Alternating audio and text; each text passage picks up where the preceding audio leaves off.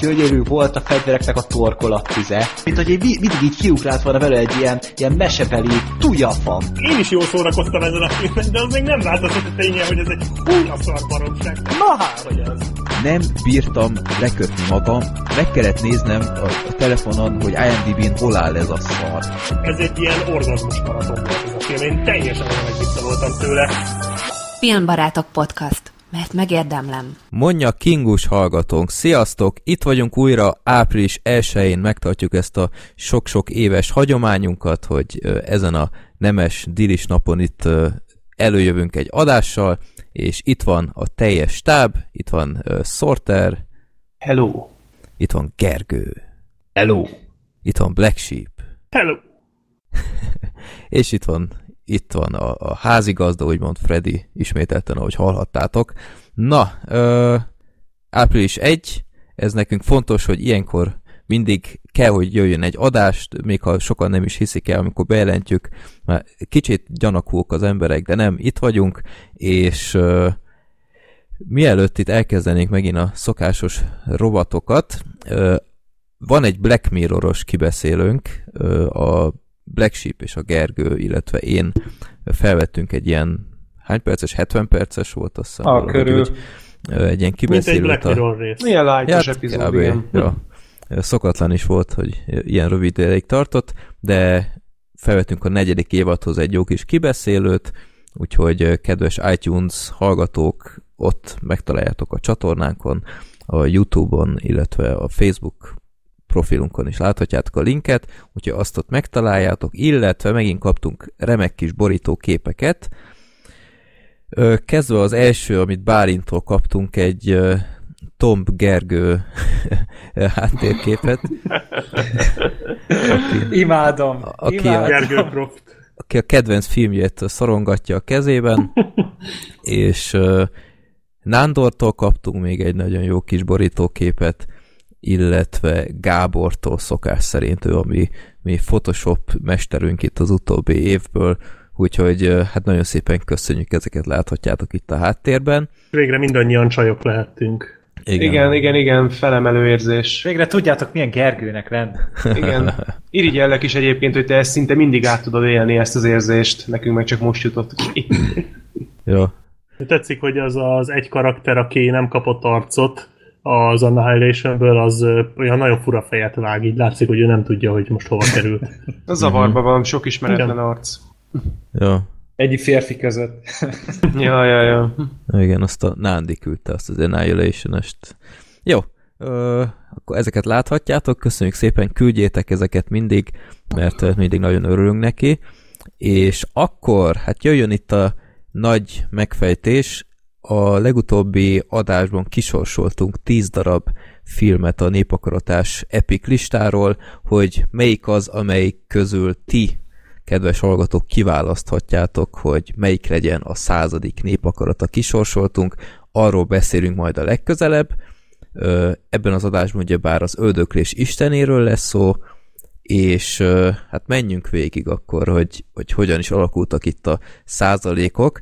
Mesélek egy kicsit, mielőtt itt az eredményt itt bemondom, hogy kereken 1000 darab szavazat érkezett, és amikor kiraktam az adást, a csatornánknál ott volt a dokumentum, vagy ennek a szavazatfájnak az elérhetősége, és ott úgy voltak szavazatok, de nem volt olyan óriási nagy roham. Aztán amikor jobban bepromóztam Twitteren és Facebookon, akkor jött egy nagy roham, és nagyon szorosan alakult két filmnek a párbaja, tehát folyamatosan itt valaki tapsol is ilyen teljesítmény hallatán. Bocsi, csak lámpát kapcsoltam. A lámpa már izgul. És hát nagy fejfej melletti harc volt, de akkor el is mondom itt az eredményt. Na, hogy 10. helyezett lett a 2,3%-kal a Takers. A Paul Walker-es film. Én speciál erre szavaztam. Én is voltam ilyen pofátlan, és leadtam a voksomat.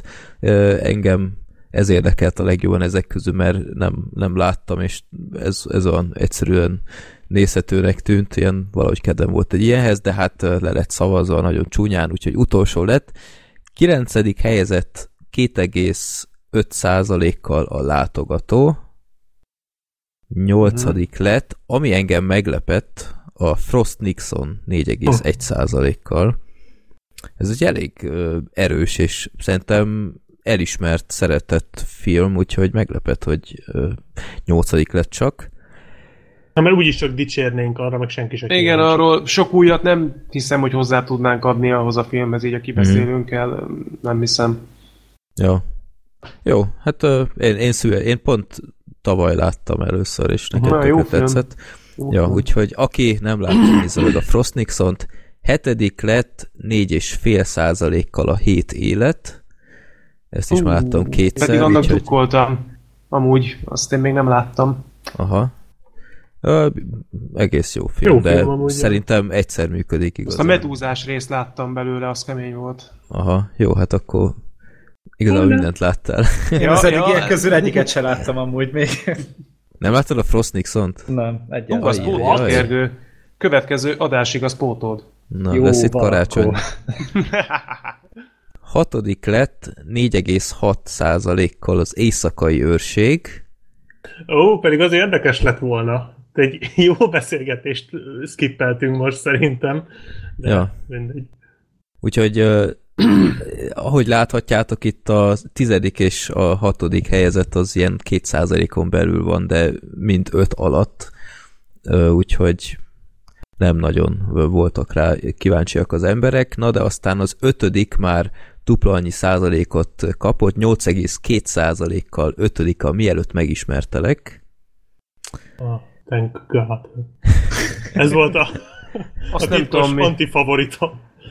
Na, hát én bevallom őszintén, én azt hittem, hogy a hallgatók meg fognak minket tréfálni, és megint versenybe küldik a Kurosawát. De én biztos voltam benne. Nem történt meg. A 4. helyzet lett a Gonosz jól alszik. Kurosawa lemaradt most. Igen, az mondjuk durva lett volna tényleg, ha már harmadjára is kisorsolunk egy Kurosawa filmet. Kurónak végül nem lett szava ebben a versenyben? Nem, de a listában maradt, úgyhogy én biztos vagyok, hogy még egyszer másodjára csak, nem? Az első az nem sorsolás volt. De, az összes az volt. A vihar nem. Izé is? A vihar kapujában az nem. A vihar kapujában, arról én beszéltem egyszer. Jó, igazatok van tényleg, mert volt egy másik is a Renen kívül, az emberrablós. Azaz. Pusius. Igen, az... De akkor Kurosavára várni kell még. Na, jön a dobogó. 3. helyezett 15%-kal a Terrorbolygó. Ezt is feljebb vártam. Ennél feljebb. Ja, ennél feljebb. Ma amúgy elmondanám, hogy mi itt az adás alatt közben, ugye leírtuk egymásnak, hogy mire számítunk, Freddy ezt írta. Azt hiszem, talán én is, de már nem, te is Terrorbolygót írtál, te is, meg a Black Sheep. Vagy na, a Freddy, meg a Black Sheep is, inkább úgy mondom. Jó. Szorter Kuroszavát írt. Én Kuroszavát írtam. Akkor elvérzett itt a nagy tipp felőlünk. És akkor ez most jön a döntés, hogy melyik lett az első, illetve második. Azt elmondom, hogy a második helyezettnek 23,6%-a van, az elsőnek 25,4%. Tehát nagyon szorosan ott voltak egymás mellett, és ami a második lett, az nagyon sok ideig vezetett, aztán az első helyezett az fontosabb beelőzte. Tehát itt szabályosan lehetett látni egy ilyen trendet, hogy most beindultak itt egy ilyen párharc ment. Hát miután bepromóztad, akkor jelentek meg. Igen, tehát ahogy bepromóztam, ott folyamatosan egyre szorosabb lett a különbség, aztán el is húzott, és egy ideig még tényleg fejfejlett voltak ugyanolyan szavazatszámmal, aztán elhúzott, és már nem is érte utol. Na, akkor ünnepélyesen bejelentem, hogy a 100. Népakarata filmünk, amiről beszélünk a következő adásban, az nem más, mint... 2003-ban egyszer meghódította a világot. Most, 15 évvel később, a világ legromantikusabb filmje visszatér a mozikba. Szeress, ha mersz, egy különleges, rendezői változatban. Még több fogadás, még több zenélő doboz, és még több kárpitra vizelés. Ne hagyja ki ezt az egyedülálló, fergeteges élményt. Április 1-től újra a mozikban. Ez meg mi a franc volt? Az Oscar! Yay! Az én szavazatom! Yeah. Ez a... baromi jó! No. Hát nem tudom, ez... Ura. Mindegy, amúgy az a baj, hogy ez is megint egy vígjáték, amiről majd megint nem lehet rendesen hát de ez nem egy vígjáték, Black Sheep, ez az Oscar. Ez nem egy egyszerű vígjáték, ez megint olyan lesz, mint a legjobb vígjátéka. Ez megint olyan lesz, mint a Bud Spenceres kibeszélőink, hogy így mi mondjuk, hogy ez milyen vicces, és másnak én meg nem azt is élvezni fogom, hogy csak mondanom kell, hogy ez jó. Milyen jó. Én biztos élvezni fogom. Mm-hmm. Jó lesz. Freddy nem annyira lelkes, ahogy hallom, de... Én végig szurkoltam, hogy akkor legyen már az Én a robot, ami második lett. Én nem szeretem az Oscárt, bevallom őszintén, és nem is akartam már többet megnézni az életem, mert tényleg már többször is esélyt adtam meg. Lehet, hogy pont most fog változni a véleményed. A nép akaratának hála. Ja. Én ezt se láttam még sose, csak ilyen részleteket. Szerintem te ezt lehet, hogy bírni fogod, Gergő.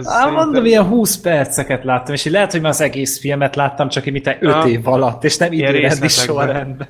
Én nem tartom kizártnak, hogy ez neked be fog jönni. Nem tudom, de az, viszont a versenyen felbúzulva, amikor Freddy az elején mondta, megnéztem az Én a robotot viszont először, és hát lehet, hogy annyira nem is baj, hogy nem azt sorsoltuk ki, mert... Nem tetszett. Na, ezt még visszaszívott, Gergő. Hát megnéztem amúgy tényleg, tehát így nem volt rossz amúgy ez a film, de hogy ennek mennyire nem tett jót az idő, az valami elkezdett. Nem tudom, én a mai napig bírom azt a filmet. Én jó pár szó láttam már, de jó volt mindig. De hát arra várni kell, mert akkor csak az nekem akadt meg úgy kb. Mindenki... Csak neked.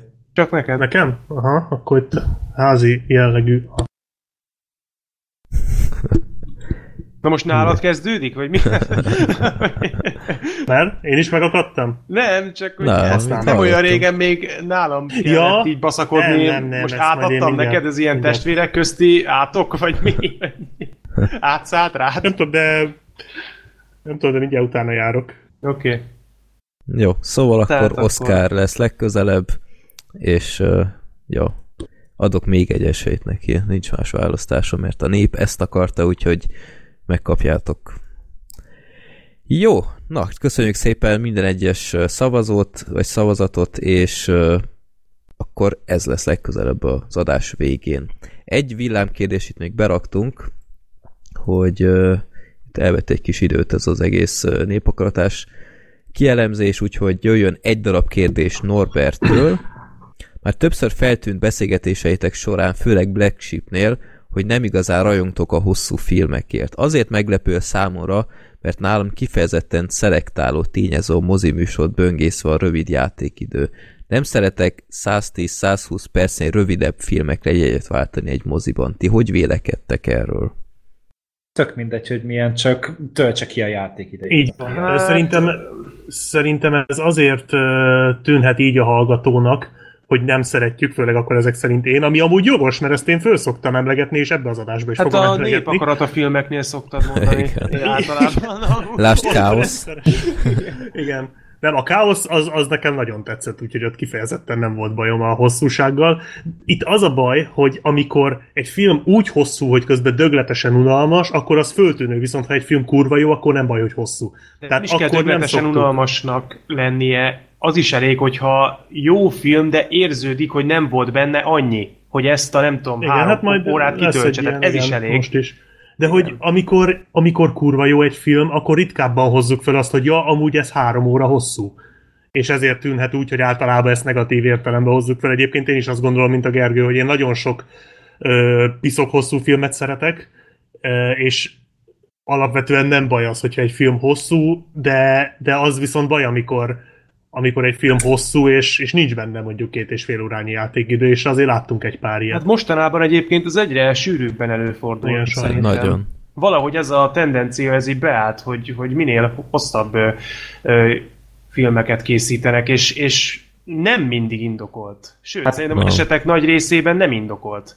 Ahhoz képest amúgy, hogy meg a stúdiók pedig éppen, hogy arra mennek mindig, hogy próbálják meg rövidre csinálni a filmeket, mert ugye több vetítést lehet akkor egy nap tartani a filmből, tehát több jegyet lehet eladni abban Persze. az adott moziban a filmre. És alapjáraton ilyen 2 óránál szoktunk azért maradni, tehát 2 óra, 2 óra, 10 perc, stb. Mondjuk most a Ready Player van, az nagyon hosszú volt, az 140 perc. De 140 perces. Nagyon hosszú, de ott viszont mondjuk én csak a második óra végén néztem rá az órámra, hogy na hol tartunk. Tehát, hogy ott speciál nem volt baj. Nekem például az egyik kedvencem a Halálsoron, az meg 3 órás film. Ja. Tehát, hogy ott meg nem bántott egyáltalán, vagy én a Django-nál se bántam a 160 percet, az Interstellárnál, tehát, hogy Django-nál ott szerintem ott előjött ez, hogy abban nem volt annyi. Nagyon. Én is sajnáltam. Én még nem néztem végig egyébként, de tényleg a második felére elunom mindig azt a filmet. Nem, a Django-nál volt egy tökéletes pillanat, hogy lehetett volna befejezni, aztán még rápakoltak 20 akárhány percet. Én sose vállalom, hogy egy Tarantino film hosszú, mert mindig szívesen nézem. Tehát mondjuk az Aljas 8-ast is most újra néztem, és az is nagyon hosszú. Az 3 óra. Az is olyan 168 perc, hogyha jól emlékszem, és... Ott sem bántam, mert hogy imádom hallgatni ezeket a szövegeket, és azért tehát az nem baj. De van, ahol meg 2,5 óra, meg 3 óra, meg mit tudom én.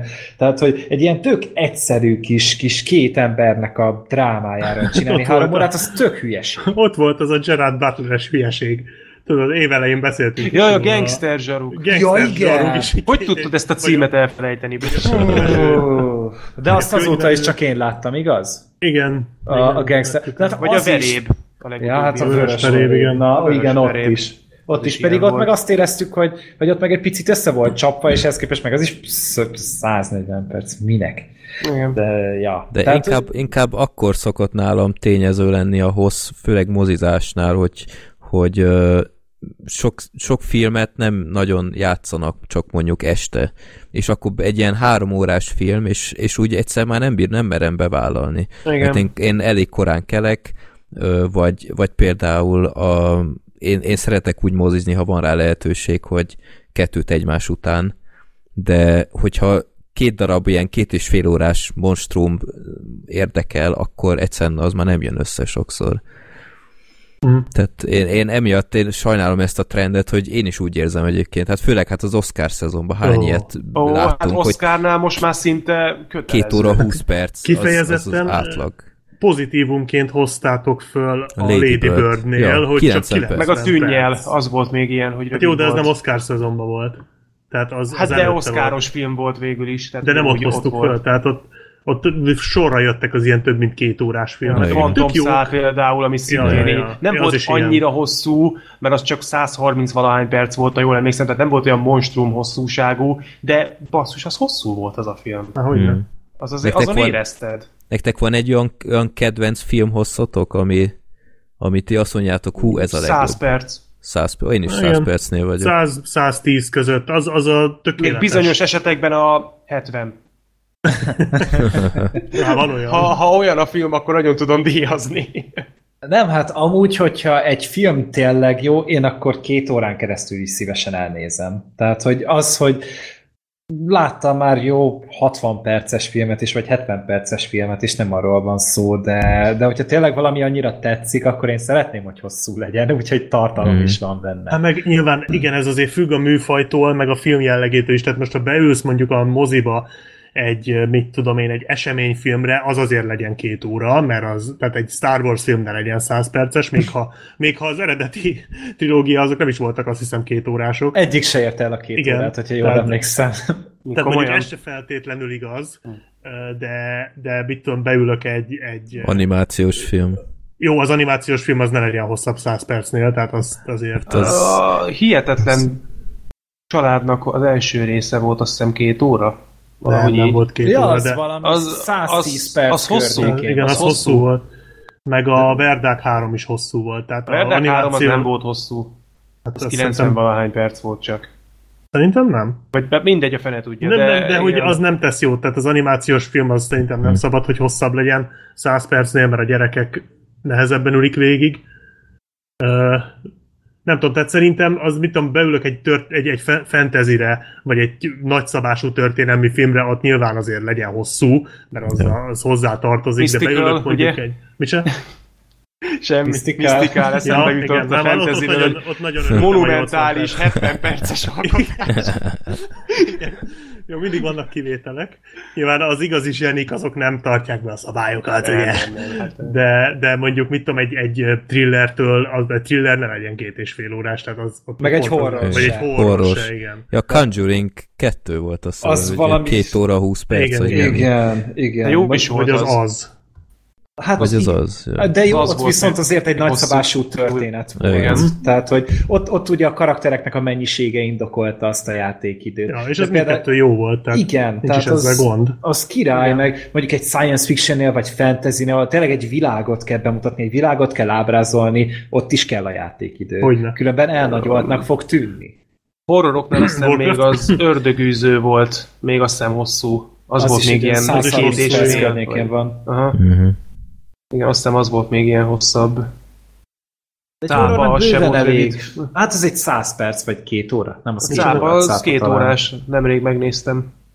Ja, Blair Witch Project az mennyi? 70 perc? Az 70 perc, az 75 körül van. Hát de mert egy horrornál nem kell hosszúnak lennie, mert hogy ott meg igazából most mi a lényeg, az, hogy működjön az atmoszféra. Az atmoszférát pedig nem párbeszédekkel fogsz felépíteni általában, hanem képekkel, hanghatásokkal, stb. Tehát, hogy kivéve, sokkal fontos. Hogyha It Comes at Night a film címe, ja, igen. Akkor igen. Vagy Quiet Place. Ó, de várom azt. Na, mindegy, de hogy na, egy horrornak nem kell hosszúnak lennie. Nem. Azért a film műfajától is függ ez, persze, másképp állsz hozzá ahhoz képest is, hogy milyen filmet nézel meg, hogy mennyi a hossza. Most megint furcsán hallottam. Igen, én is. De utána helyreállt. Igen. Lehet, hogy direkt csinálta. Mindegy. Nem. De szerintem, nem tudom, van még ehhez a témához bárkinek? Szerintem nincs. A jó filmeket szeretjük, ha hosszúak, ha rövidek. Ja, így van. Na, akkor elérkeztünk az első filmünkhöz, a Tomb Raiderhez. Ezt mindannyian láttuk. Igen. És már azóta még elfelejtettük. Igen, ezen filoztam én is, hogy hú, banyek, én vasárnap láttam, és nem voltam benne biztos, hogy... Én aznap este nem tudtam szinte semmit sem visszaidézni. Igen. Jó, hát Tomb Raider, ti láttátok annó a Angelina Jolie-s filmeket? Hogyne! Én a hétvégén megnéztem szerintem vasárnap az Angelina Jolie-s. Gyerekként. Ez egy jó kis nosztalgia, cunami az a két film. Nem tudom. Valahogy én nem merem azokat újra nézni, mert már gyerekként is ki volt, és ami gyerekként ciki, az felnőttként se lesz jobb. Hát a második, azt szerintem az borzasztó, az első az még úgy ahogy elment. A szódával. Ja. Hát mondom, tehát nekem friss az élmény, és azért így néztem, hogy azt a mindenit, ezt így megmerték csinálni, hogy bemerték rakni, nagyon, nagyon túllazáskodott, nagyon béna ugye az a film, tehát azért... Viszont a legsikeresebb videójáték adaptáció a Tomb Raider. Az egy. Az első. Tehát, hogy azért attól függetlenül, hogy egy elég gagyi valami, hát azt szerintem Angelina Jolie-val eladták azt. Akkoriban ő a csúcson volt. Hát, de mondjuk 2 évvel később a másodikat már nem adták el, mert az már bukta volt. Nem, az nem is volt jól bepromózva, én emlékszem. De az még szar is volt. Hát szar is volt. Én az elsőt még moziba láttam annak idején. Én csak VHS-en láttam azt a filmet, de amúgy nagyon vicces ott látni a fiatal Daniel Craig-et, tehát hogy nagyon kis pelyhes álló fiatal volt, hát nem volt annyira pelyhes, mint én, de azért na, meg hogy a rossz fiú, meg a Jorah Mormont volt, Trónok harcából. Másodikban meg, ha jól emlékszem, akkor benne van a Butler. Igen, a Gerard Butler, igen. Még a 300 előtti időkből. Ezek a fura idők, amiről nem nagyon szeret beszélni. Igen, igen, de úgy nem is nagyon kell, mert kb. Nem is kérdezi róla senki szerintem. Bár szerintem Gerard Butler a mostani idejéről sem nagyon szeret beszélni. Nem nagyon. Űrvihar. Valahogy így. Igen. Ja. Jó. Én egy dologra emlékszem a Tomb Raider-es mozis vetítésből, hogy van egy jelenet, ahol így zuhanyzik valaki, és Gergő, te akkor biztos emlékszel rá, hogy csak annyit látunk, hogy ilyen vágás és ilyen zuhany jelenet, és emlékszem, hogy így a mozinak így a harmada így vagy valami, mint a Szefi, amit mesélt az amerikai adásból, és aztán így lejjebb megy a kamera, és kiderül, hogy nem is az Angelina Jolie, hanem egy férfi zuhanyzik, és mindenki így lefagytak egy picit. Hát ilyen kis ja, ez biztos szándékosan csinálták. Trollkodás, igen. Hát aztán jött itt a hír, hogy rebootolják, ami szerintem egyébként lehet csinálni. Tehát van létjogosultsága, mert készült a 2013-as játék, amivel egyébként én is játszom újabban. És most már játszol vele? Játszom vele, és nagyon-nagyon tetszik, amit látok. És hát már látod a játék 99%-át. Igen. Ezért volt jó, ezért is. Meg nem véletlenül ejtették le azt a szerencsétlen Lara Croftot a játék intrójában szerintem, hogy na jó, hát úgy láttátok azt az intrót, akkor igen. Tudhatjátok, mire gondolok. Na, hogy így is, hogy viszonylag még úgy a játék elején tartok, így is felfedeztem csomóféle ilyen utalást ebben az új filmben arra a játékra, úgyhogy egyértelmű, hogy az volt az inspiráció, és aztán bejelentették, hogy az Alicia Vikander, mint friss Oscar-díjas játssza el Lara Croftot, és hát itt meglepően vegyes fogadtatása volt az egésznek, leginkább a melbősége miatt, ami előtt kicsit értetlenül álltam, mert most komolyan, tehát egy erős női karakterről van szó, akkor nehogy már ez legyen a legnagyobb probléma. Meg tehát a játékban már a rebootban már nem erre mentek rá. Nem, meg nem hiszem, hogy ez annyira... Tehát nem hiszem, hogy ez annyira fajsúlyos probléma. Ez nem is probléma igazából. Ugye a történelmi jelentősége, a történelmi per kulturális jelentősége. Igen, ugye, Lara Croftot nagyon nehezen engedték el. Kicsi hegyes mellű. Igen. Háromszög mellű. Azt azért jó tudni, hogy azért Lara Croft volt az első olyan igazi hősnő a videójátékok történelmében, és hát nem voltak rosszak a specifikációi. Tehát ez sok rajongó azért ragaszkodott, gondolom, de egyébként én is egyetértek azzal, hogy nem ezt kellene, hogy meghatározzon egy karakter. Amúgy egy jó választás volt. Nagyon. Szerintem is. Nagyon jó. Engem ez a film miatta érdekelt egyébként. Uh-huh. Tehát biztos amúgy is megnéztem volna, de ez azért egy boost volt. És az volt igazán. Igen. Az volt benne igazán a jó, hogy nem csak hogy maga a színésznő volt általában, tényleg a jó fizikumban volt a csaj, tehát elhittem neki amúgy teljesen, hogy ő ezeket a kunsztokat amúgy meg tudja csinálni. Tehát így láttam ilyen edzős felvételeket, stb. Meg a küzdős jeleneteket is nagy részt ő csinálta. Nem volt pózer. Igen, és Johnny. Ezt akartam éppen mondani, hogy nem estek át igazából, mert nem egy ilyen Miss Schwarzi lett belőle végül is, hanem egy ilyen tök elhitted neki, hogy tényleg ő ezt így, ahogy van ebben a formában meg tudja ezeket a kunsztokat csinálni. Tehát tényleg ezt pont jól belőtték az arányokat. Hát az elején a ketrecharcos jelentet konkrétan is vesztette. Tehát... Hát igen. Hát, ja. Nem csináltak belőle egy istent. Hát gondoljunk már, hogy... Egyébként pont ez volt jó. Igen. Igen. Tehát Bocsi pont, mondjam. Hogy gondoljunk már, hogy készült, hogy kezdődött annó az első Lara Croft film, Tomb Raider. Egy robotot szarrá lőtt. Egy robotot szarrá lő, egy ilyen $600 billion értékű palotában ott ugrált kötelekkel, meg én nem tudom, és így aztán hihető. Itt meg egy biciklifutáros Lara Croft. Na, ami szerintem az egy picit nekem sok volt. Tehát, nekem tetszett ez, hogy más felől közelítették meg ezt a karaktert, hogy nem egy ilyen dúsgazdag akárki. Egyedül ez a rókavadászat az elején azért ez kicsit kiborított, azt nem tudom, hogy gondolták komolyan. Hát ilyen versenyt csinálnak a biciklifutárok. Én azt gondolom, kimennek terepre, vagy ilyesmi. Én is. Tehát ilyen full veszélyesen a város közepén csomó embert veszélyeztet, hogy csinálnak egy ilyen idióta versenyt. A Fast and Furious csak biciklikkel. Hát biciklikkel, és hát nem tettek szívességet szerintem a biciklista lobbinak ezzel az 5 perces jelenettel, még ha látványos is volt, tehát ahogy a Vikander ott felugrott arra mi volt az ilyen teherautóra, vagy mi a fene. De az mondjuk egész jól nézett ki, de ja, tehát kicsit érdekes volt ez a kezdés. De ezt tetszett mondjuk, hogy tényleg ilyen másfajta mód kezdték el bemutatni ezt a karaktert. Nem is akar vagyonos lenni, meg ilyenek, és hát a sztori lényegében annyi, hogy az apját elveszíti, aki elment valamiféle expedícióra, vagy mi a fenére, és soha nem jött vissza, és aztán megtalál egy ilyen nyomot, hogy ott lehet egy ilyen bizonyos japán szigeten, vagy hol, ahol a halál istennője, vagy én mit tudom én, ki volt az ott van, és aztán oda repül, vagy oda hajózik jobban mondva, és aztán ott ragad, és mindenféle kalandos társaságba keveredik. Ja, hát egy Indiana Jones kopia az összes létező sablonnal. Hát azért ez egy picit annál földhöz ragadtabb talán. Hát annál, igen.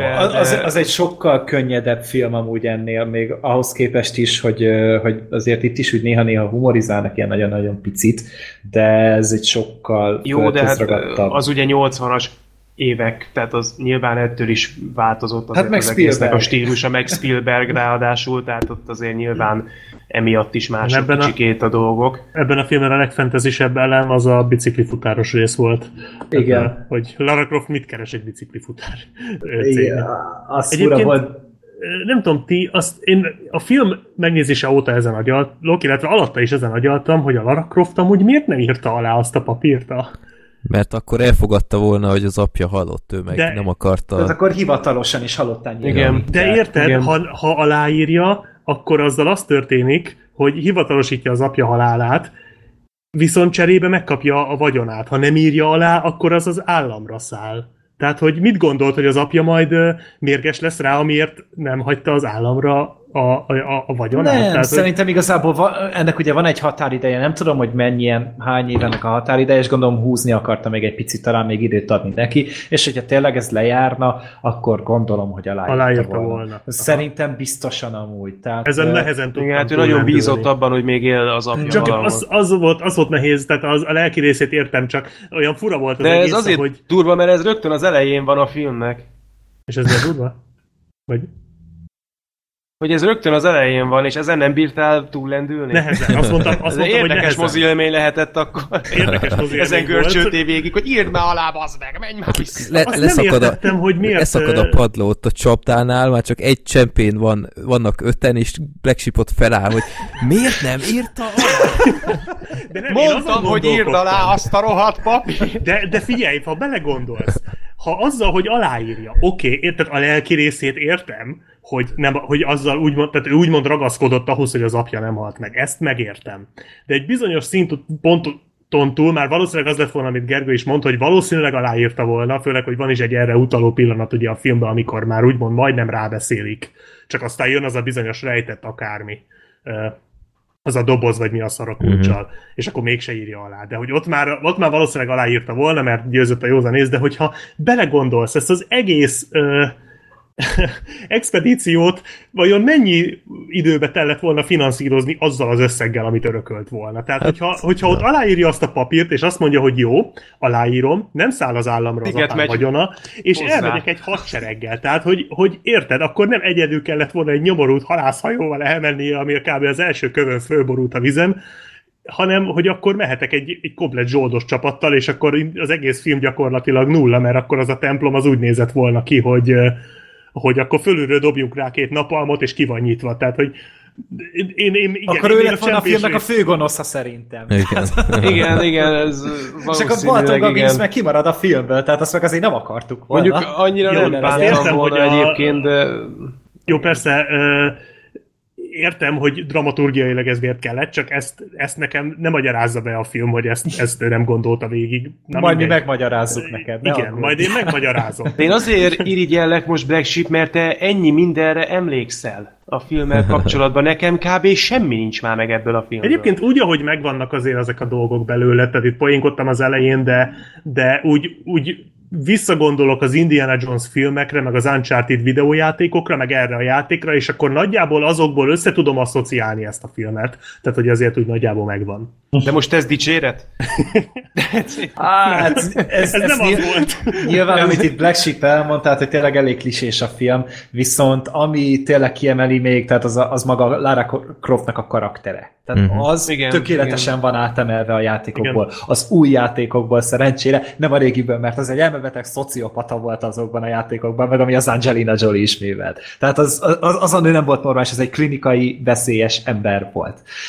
Itt viszont ez egy nagyon-nagyon törékeny és nagyon-nagyon emberi karakter volt. És folyamatosan tényleg ahogy oldotta meg az egyes helyzeteket, tényleg így látszott, hogy ezt észből próbálja meg megoldani, és nem azért, mert a forgatókönyvíró azt mondja neki. Tehát azok a dolgok, amiken végigmegy így, ahogy fejlődik ugye maga a karakter, az egy nagyon-nagyon szép ívet leír. És az nem sok filmről lehet amúgy elmondani, főleg nem ilyen akciókaland filmekről, ahol egy ennyire szép utat jár be egy karakter. Tehát ugye az amikor ott beleesik a folyóba, meg minden, és akkor ott sodródik, stb., meg megsérül, az ugye a játékból van átemelve. Tehát az szinte egy az egyben. Hát és az teljesen ugyanúgy de volt. Az tökéletes is volt. Hát az leszámítva, hogy a CGI az köpedelem szar. Tehát én azt hittem, hogy ez 2/3 pénzbe került kb. Én azt hittem erről a filmről, hogy ilyen 60 milliós film, nem 90 milliós. Igen?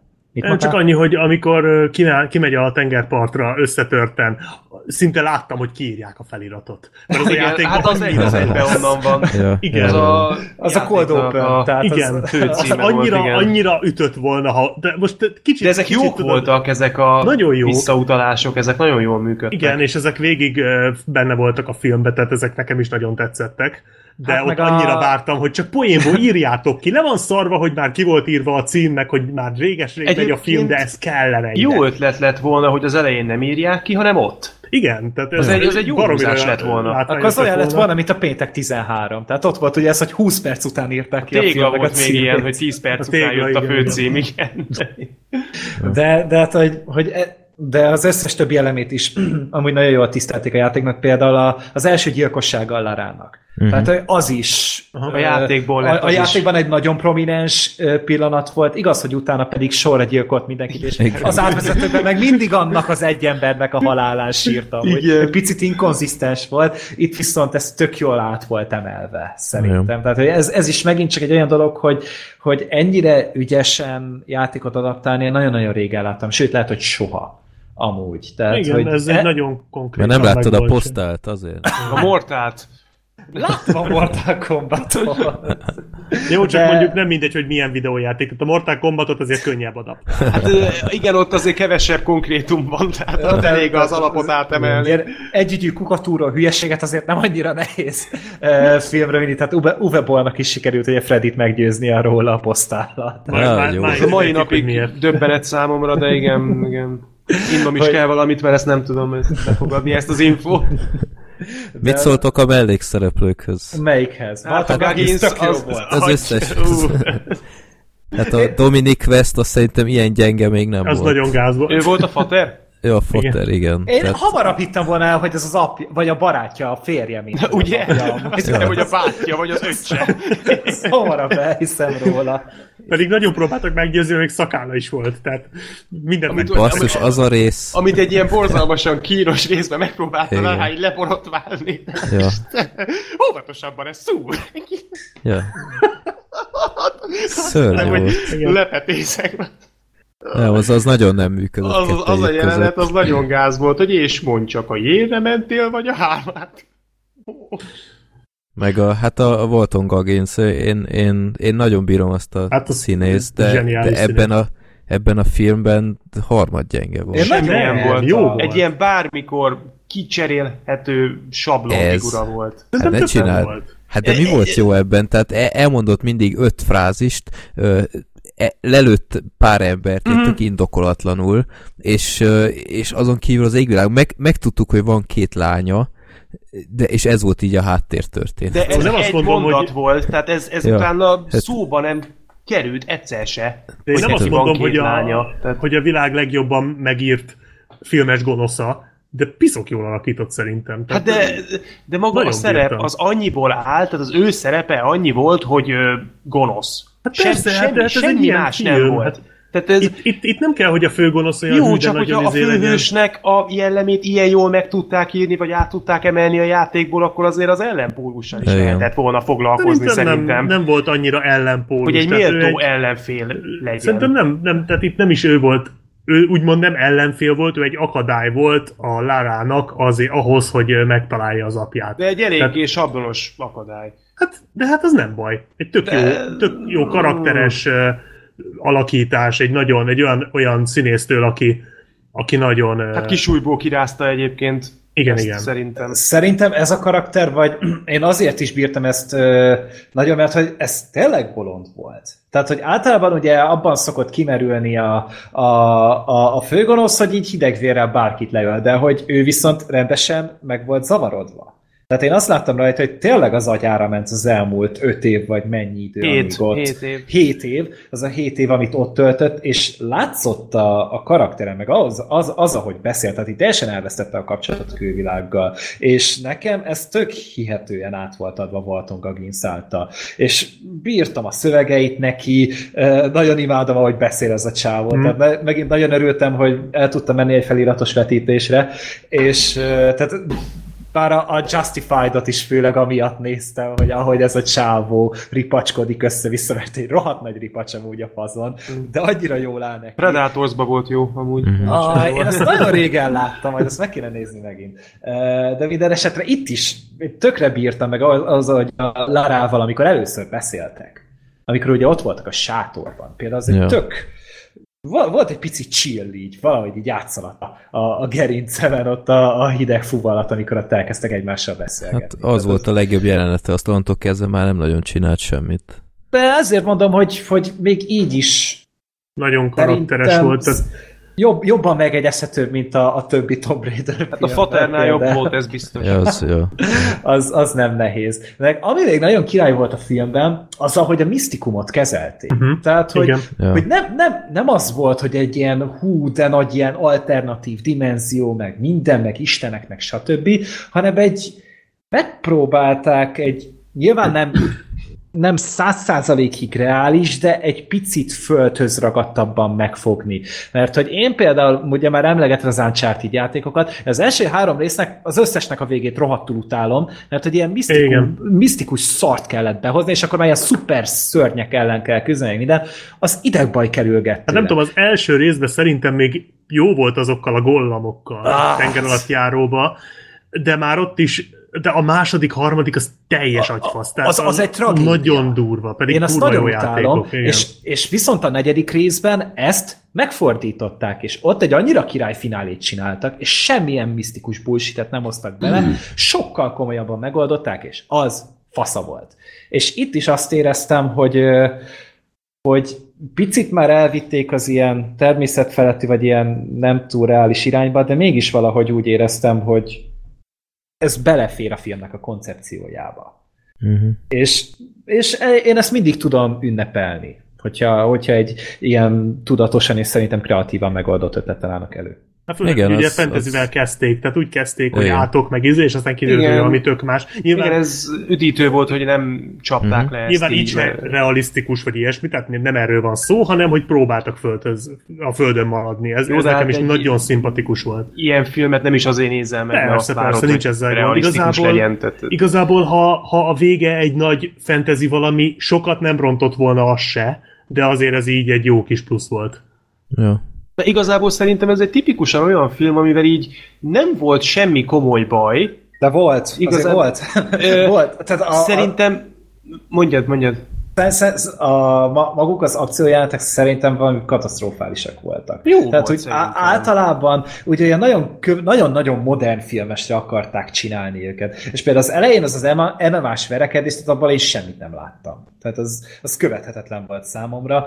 Meg a többi menekülés rész is így talán egy olyan volt, amit már kiemelte, hogy ez az első gyilkosság, az volt úgy előadva rendesen, de az összes többi hú, engem nagyon nem kapott el. Hát az a kockás rész, az jó volt szerintem. Az nekem is tetszett, igen. Melyik kockás? Arra akartam kitérni. Hát amikor ott lehullott a talán. De az egy rejtfény volt. De az mondjuk volt. Tetszett. Az még jó volt, de nekem így ahhoz képest, hogy tényleg egy ilyen nagy költségvetésű filmet nézek, egy elvileg akciófilmet, hogyha az nem működik benne, akkor baj van. Megem. Ez az én problémám valószínűleg. Nem tudom, igen, mondjad. Csak annyit akartam csak mondani, hogy szerintem ilyen nagyon komoly problémák nem voltak ezzel a filmmel, és tök korrekt volt, tényleg adaptációként, meg aztán főleg.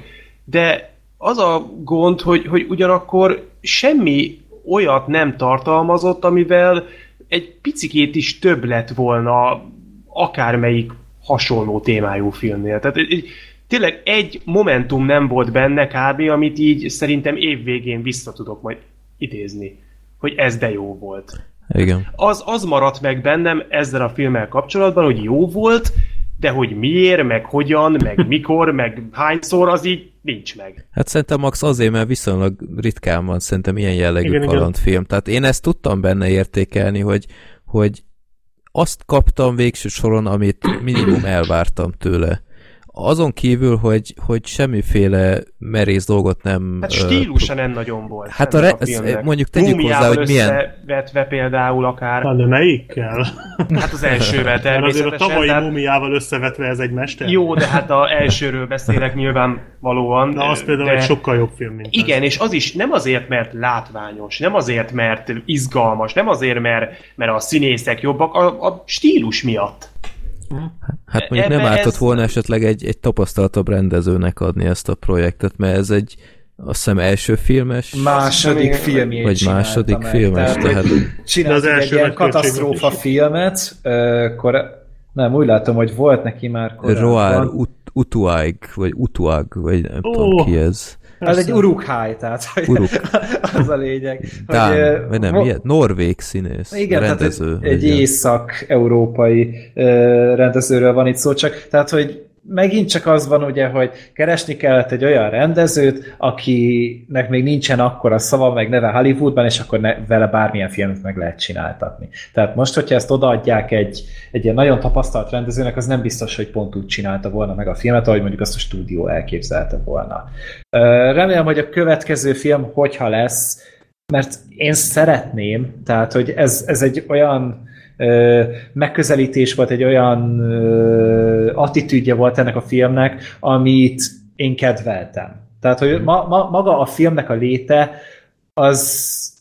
az még talán üdítőbb is volt, mint végignézni a filmet. Csak az, hogy elkészült egy ilyen film, egy ilyen jó játékadaptáció, ami tényleg ennyire hülyen hozza vissza a játékot, és filmként is működik, ez mindenképpen dicsérendő. És hogyha ezen a vonalon tudnak maradni, hát nem tudom. Bukni lehet, hogy fog. Ezt akartam kérdezni, hogy bukni fog szerintetek, bukni mert fog. Nem tudom, hogy áll. Nem néztem meg. Amikor legutóbb néztem, akkor siralmas volt a helyzet. Igen, nem lett jobb. De nem érdemli meg egyébként ezt. Tehát nem azt mondom, hogy annyira nagyon milliárdokat kellett volna hoznia, de sikeresnek kellene lennie ennek a filmnek. Hát talán amúgy valamennyi minimális profitja lesz a filmnek. Hát és...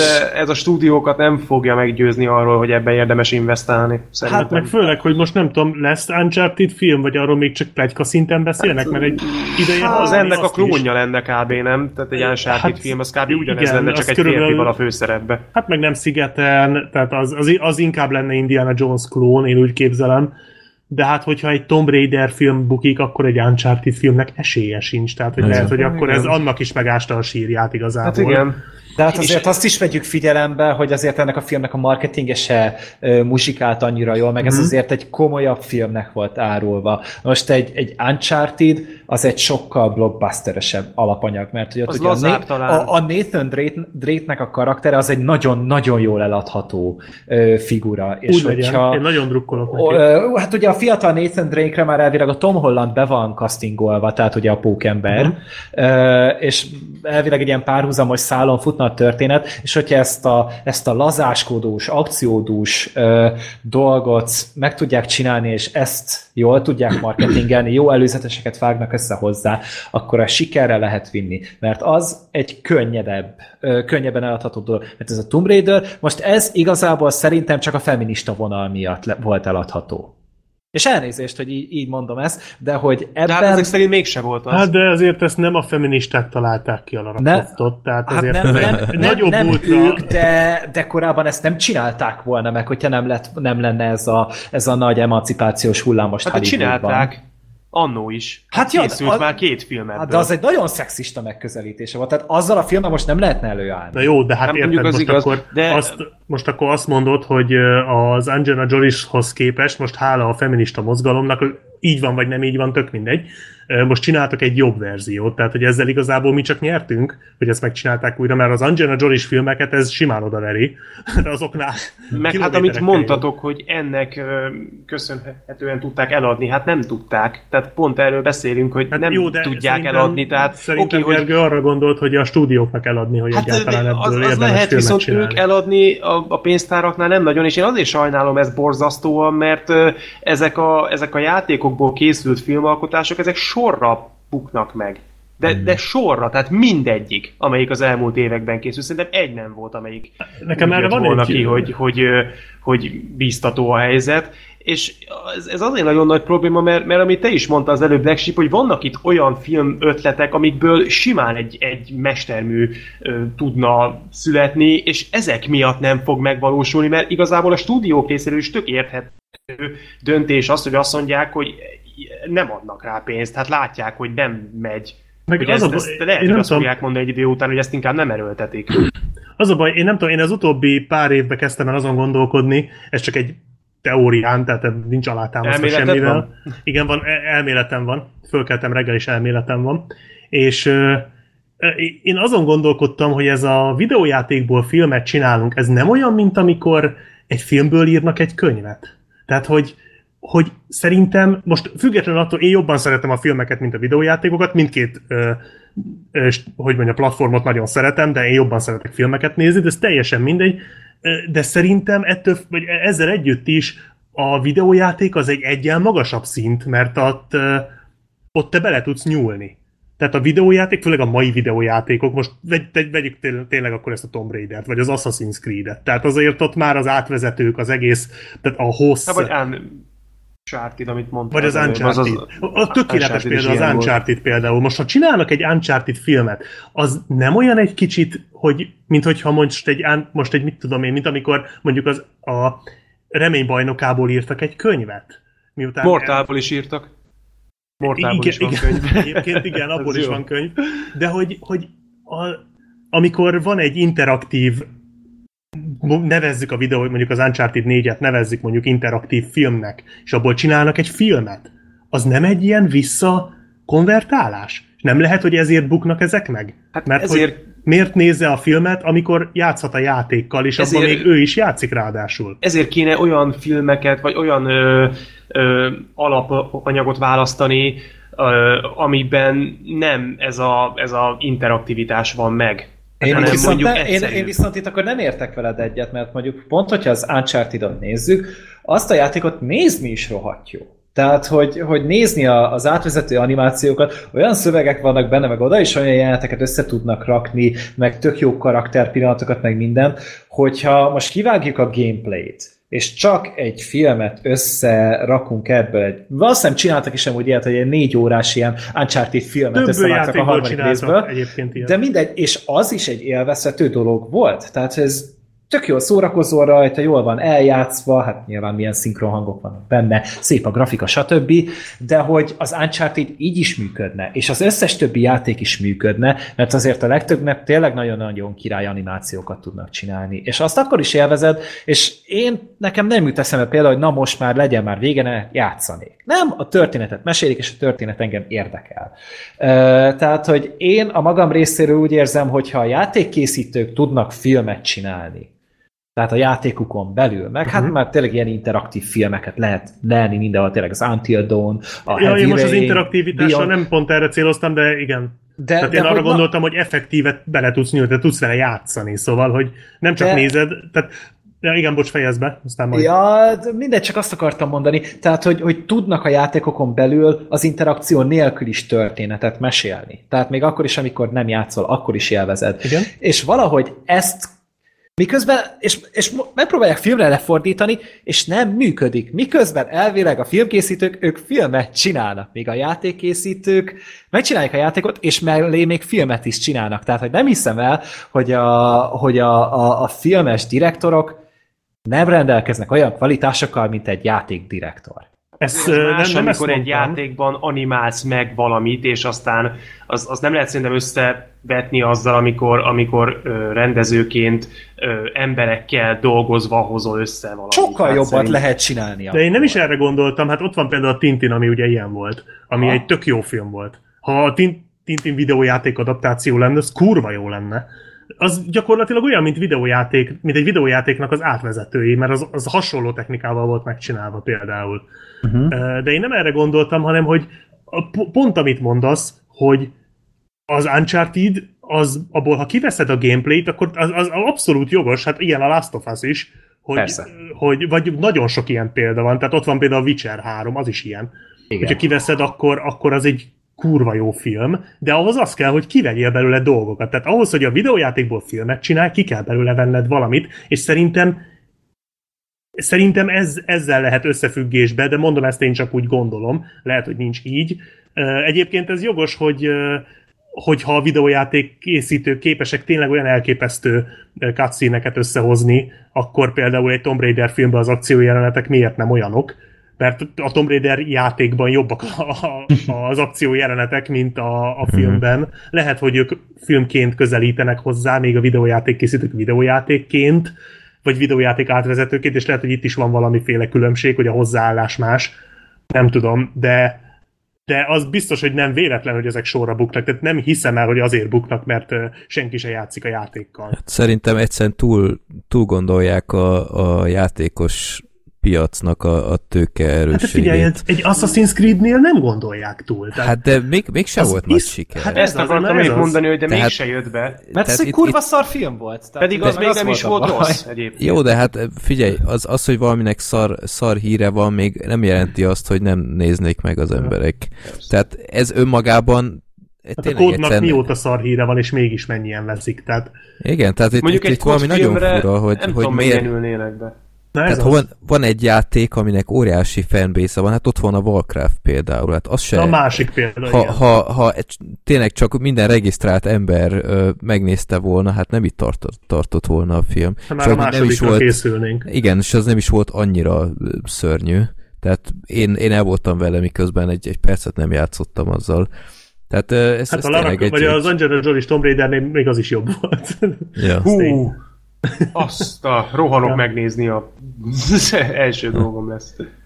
Jó, hát ez egy külön tudomány szerintem, remek szakdogákat lehetne írni erről az egészről, de tényleg, szóval én max egy GTA filmét tudom elképzelni, hogy ez Benis az volt. Kaszálna. Hát jó, de azt sem nézte senki. Pedig az milyen kurva jó az a film. Ja. Hoppá! Oh, kire jönnek a mentők? Bocsánat, pedig is csak megemlítettük, és egyből jön a mentő. Igen, GTA, jó. Ja. Nem, tényleg pedig még nincs is nyitva az ablak. Gergő rágyújtott a GTA 5-re. Az internet rendőrség tájékoztatóját hallja. Figyelmeztetjük, hogy ön illegális úton töltötte le ezt a hangfájt. Kérjük, haladéktalanul törő törölje azt, különben bűncselekményt követel. Pedig annak aztán nincsen semmi közös, vagy háttere, meg semmi ilyenje, és mégis nagyobb sikereket tudnak elérni, úgyhogy a játékoknak meg már van egy készbázis, ott már meg lehet mit szólítani, egy közösséget szólítani, és még azon felül az azt nem ismerő közönséget. Tehát itt mindig egy sokkal nagyobb halmazba lehet, vagy egy biztos alapra lehet építeni. És valahogy az embereket mégsem kapja el. És itt a marketinget pont lehet csak hibáztatni. Tehát, hogy ez egyértelmű. Tehát most, mert mindig ezzel adják el a filmeket. Nem azzal, hogy azt mondják, hogy jaj, akkor kivéve, hogyha Tarantinóról van szó, hogy van itt egy rendezőnk, meg van itt egy főszereplőnk, és akkor megcsináltuk ezt a filmet, és akkor jön egy hónap múlva. Senki nem fog rá elmenni. Viszont, hogyha kiadják az előzeteseket, az viszont tényleg egy külön tudomány,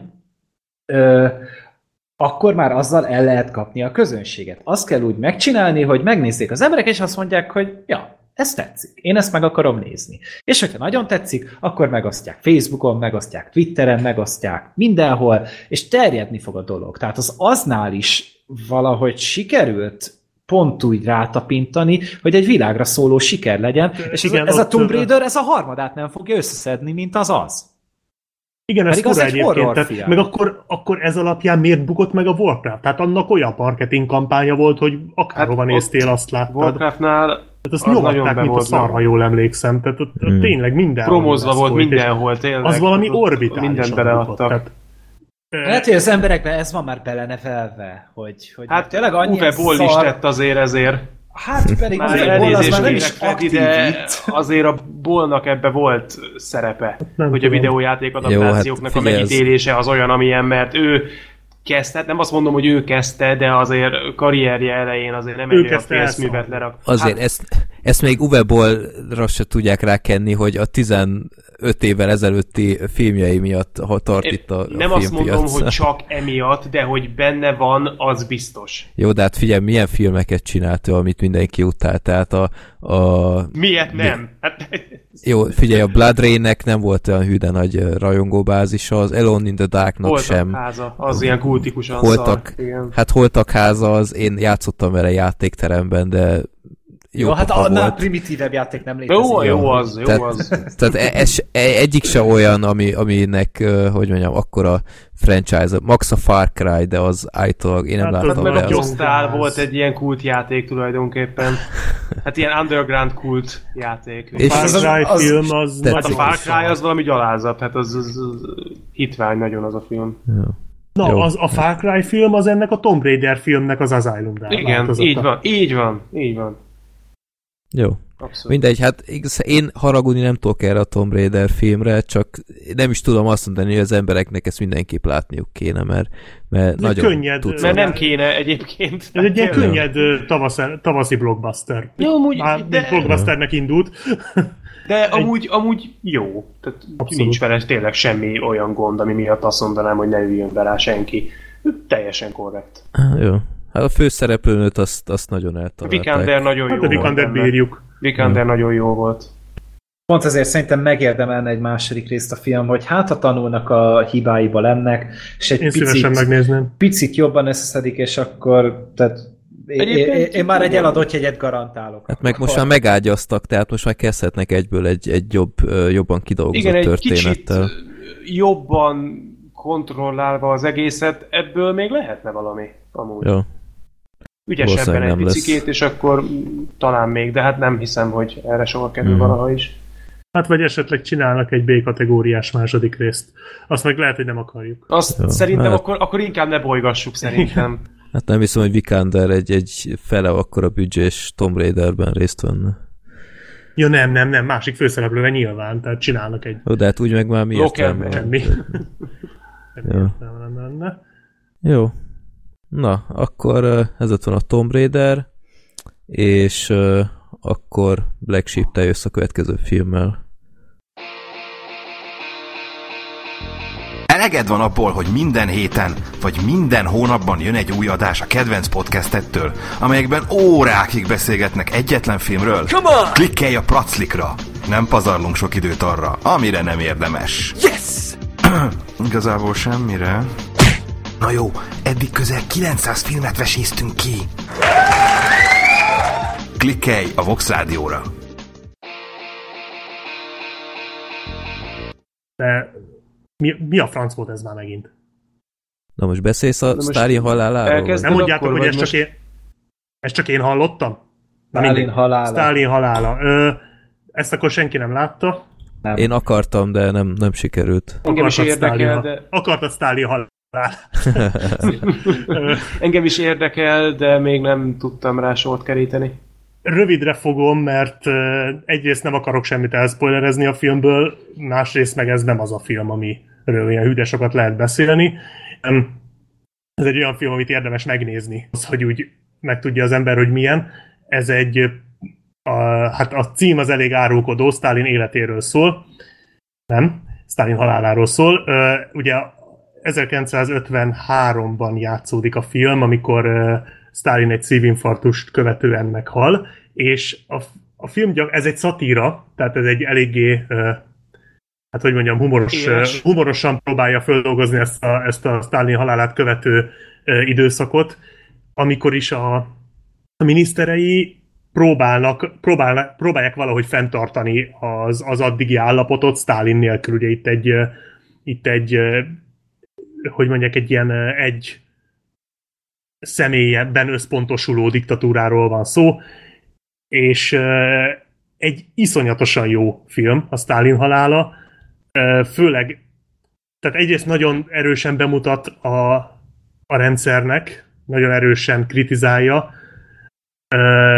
és ugyanakkor rendkívül szórakoztató, főleg a film eleje, amikor még Sztálin él, és körülbelül a film, hát ugye a 30. perc körül történik a halála, vagy lehet, hogy még kicsit hamarabb is, de az a rész, amikor még él, és úgy bemutatja a film, hogy ez a rendszer hogy működik, hogy Sztálin mond valamit, akkor azonnantól fogva szentírás, és ha valaki valamit rosszul csinál, és vagy ellent mond neki, vagy olyat mond, ami nem tetszik neki, akkor azonnal attól kezd el rettegni az illető, hogy másnapra egy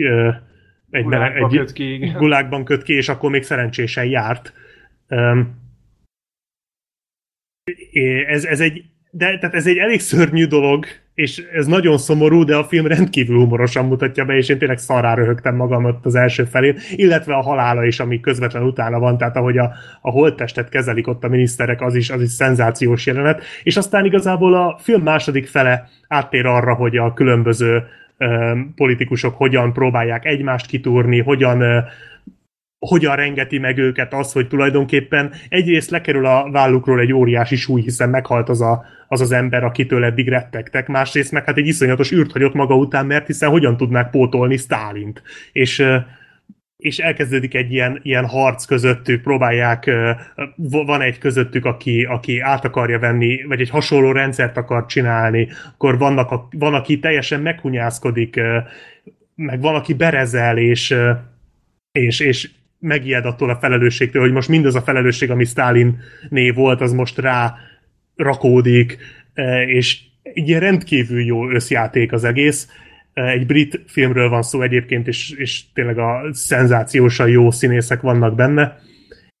És hát nagyjából ennyi. Tehát az a baj, hogy tényleg nem akarok nagyon konkrétumokat felsorolni, így konkrét jeleneteket, mert nagyon jó poénok vannak benne. Egy picit nekem túl sok volt a név, egy kicsikét elvesztettem a fonalat úgy a háromnegyedénél, hogy ki kicsoda, ki kivel van, és tehát azért tényleg itt arról van szó, hogy van körülbelül 8 ember, akik folyamatosan próbálják valahogy az irányítást átvenni a másiktól, de így úgy, hogy a másik héttől, tehát így folyamatosan egymást verik át, és a felelősséget, meg a különböző Sztálin halálával bekövetkező feladatköröket tolják át egymásra, ami ilyen nem hangzik túl izgalmasan, de tényleg nagyon szórakoztatóan van az egész bemutatva.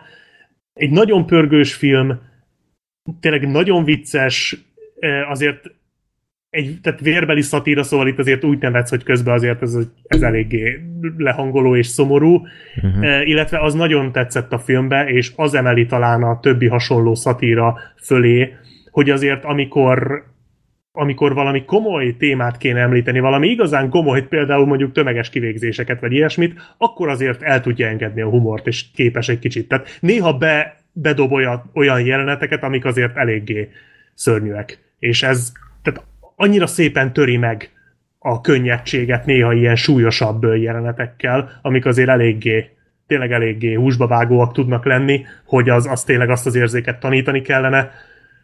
Nem tudom, nagyon-nagyon jó film, nyilván egy apróbb darab, nem tudom, hogy mennyi esély, vagy nem tudom, játsszák ezt még, hát ez nem olyan régen került ez a mozikba.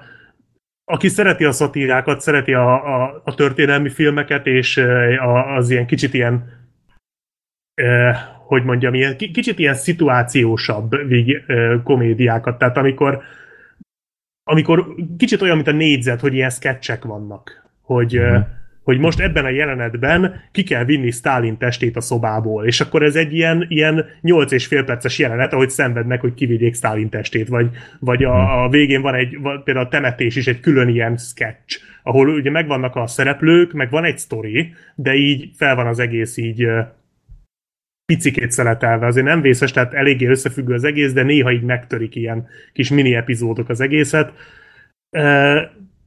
Tényleg, akik szeretik az ilyen ingyenségeket, azoknak szerintem ez nagyon fog tetszeni, egy piszok jól megcsinált film. Szinkronnal nézted? Nem, eredeti nyelven. Uh-huh. És nagyon-nagyon jó, tehát eredeti nyelven érdemes, nem, lehet, hogy szinkronnal is jó, és rohadt jó volt végre Steve Buscemi-t nem Adam Sandler filmben látni. Annyira jó, hogy végre egy film, olyan van. Ez azért szomorú amúgy ez a igen. Film. Tehát ez a Buscemire nézve ez nagyon méltatlan. Igen, mert így megláttam, én nem is tudtam, hogy játszik benne, és így megláttam, hogy basszus, hát ez a Buscemi, de régen láttam filmben. De ez orosz film egyébként? Nem, ez brit. Brit, aha. És... viszont betiltották Oroszországba, ezt a boxban olvastam. Akkor jó. Tehát ez egy nagyon jó szatíra. Tehát, annyira jó szatíra ez, hogy tényleg betiltották az Oroszországba. Igen. És annyira megörültem, hogy úristen, de rég láttam Steve Buscemit egy filmben. És normális filmben. Rájöttem, hogy nem, jó filmben láttam régen Steve Buscemit. Hát, olyan filmben, ahol láttam. Nem csinál önmagából egy faszt. Gyakorlatilag. És nagyon jó. Mert hát benne van a Homelandből ismert Rupert Friend, aki Sztálin fiát játsza, hát az valami óriási, amit az ember művel. Nem, ő volt a Hitman amúgy, a másik ominózus videójáték adaptáció.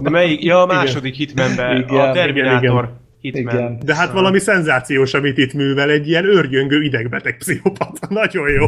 Minden jelenetén visítva röhögtem, úgyhogy tényleg egy tipi, tehát a szó, vagy hogy mondjam, ez a legjobb szatírák között van, amiket láttam. Tényleg nagyon jó. Én megnézem, biztos. Engem érdekel ez a film. Engem is érdekel, bár a szinkronos előzetes az meg kell nézni. Nézzétek meg, olyan szintű borzalom, hogy őrület. Tehát még nem is a hangokkal van feltétlen baj, bár az sem egetrengető, de amilyen minőségben vannak azok a hangok, tehát tényleg, mint hogyha a Szorter mikrofonjával vették volna fel. Én valami más hasonlatnak jobban örültem volna azért, de ilyen iszonyat doboz hang az egész. Nem tudom elképzelni, hogy ezt hogy gondolták komolyan a forgalmazónál, de hát ja, az ADS dobta ki, úgyhogy megmagyaráz pár dolgot. Hát gondolom, hogy nem volt annyi büdzséje mögött ennek a filmnek a forgalmazása mögött, mint mondjuk egy Marvel filmé mögött, aztán itt lehet, annyira nem adtak. De ilyen monó hangzással? De szörnyen, hallgassátok meg. Tehát ez nagyon meglepett. De na, ide értek a mentők. Ez nem én vagyok most. Nem, ez most Black Sheep-nél. Ez most én vagyok, mondom, átértek. Elég gyorsan jöttek. Igen. Jó. Na, ez egy nagyon ajánlott film, de nem tudok róla többet, tehát tényleg elkezdhetném mondani a jeleneteket, de akkor elrontanám. Nem. Megnézzük. Tényleg érdemes megnézni. Igen.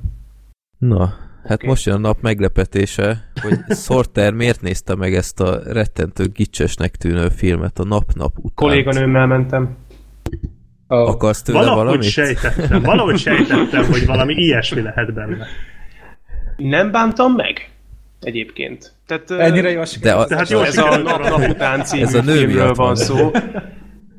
Részben, de maga a film sem volt rossz egyébként. Nem tudom, mennyit tudtok erről a filmről. Azt, hogy nem akarom megnézni, azt tudom.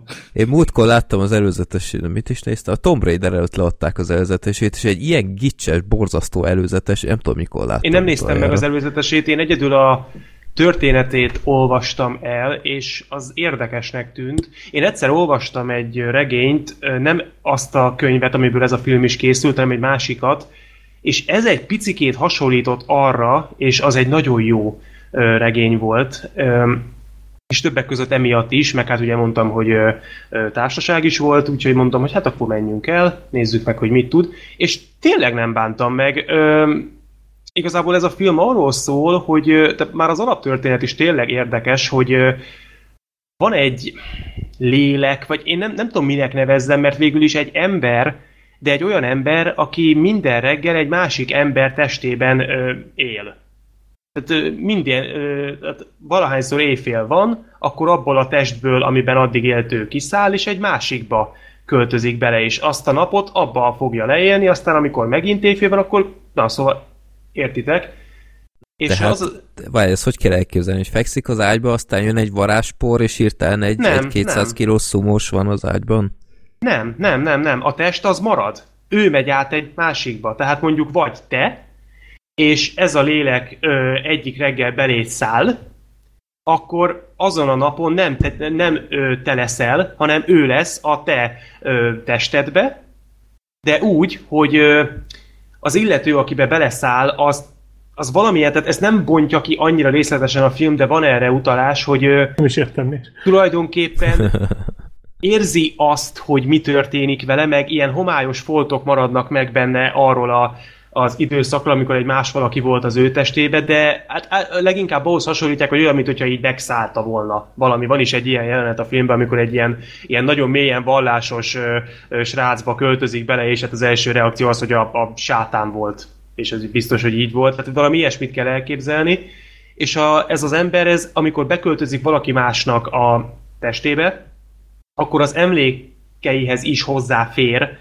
bizonyos szintig, nem teljes mértékben, de valameddig igen. Tehát annyira igen, hogy mondjuk a családját felismerje, tehát hogy ilyen dolgokba azért úgy nem szokott belesülni. És akkor igaz, egyszer Kínában van az test? Nem, amilyen területen éppen van, nagyjából azon a környéken marad. Tehát, milyen kényelmes. Nagyjából, nem teljesen, de és nagyjából... korban is mindig hasonló személyekben van.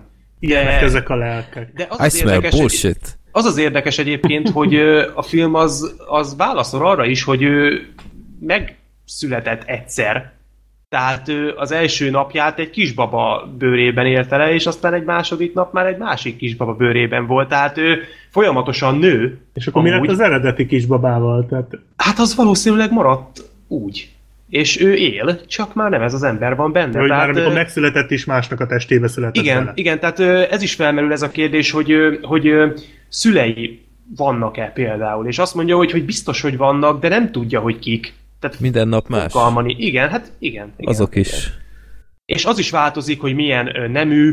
Van egy jó poén a filmben, hogy megkérdezi tőle a csaj, hogy inkább férfinak, vagy inkább nőnek tartod önmagad, és azt mondja, hogy igen. Tehát, hogy mondja, hogy ő már például egy kapcsolatban is volt mindkét fél. Tehát, hogy nem igazán, de, és az nem derül ki, hogy ez miért van, ami szerintem nem is baj, mert szerintem nem is szükséges. Hogy egy kapcsolatban, hogy ugyanabban a kapcsolatban ő volt a férfi, aztán a nő. Olyan is van, igen. Sodorj egyet nekem is, jó?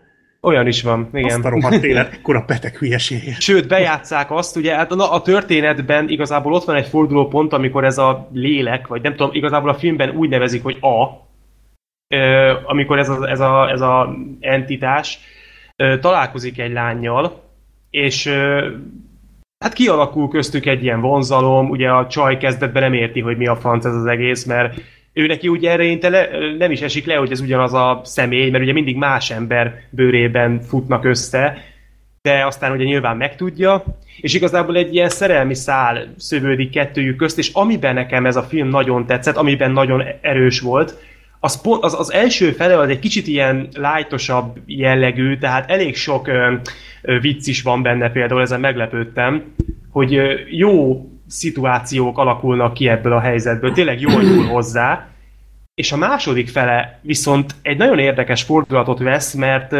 én nem azt mondom, hogy nem megy át néha gicsbe, vagy ilyesmi, mert ez előfordul, egyébként nem vészes, tehát abszolút mértékben jó szinten van tartva, de amiben tényleg... Mármint a gics. Igen, tehát van benne, természetesen van, de nem vészes, tényleg nem vészes. A legtöbb ilyen jellegű rész az inkább szép. De amiben tényleg érdekes ez a film, az az, hogy ugye ők egy idő után elkezdenek szerelmi kapcsolatba szövődni egymással, és nagyon jól rávilágít a film arra, hogy ez gyakorlatilag nem működhet. Tehát, hogy ez lehet.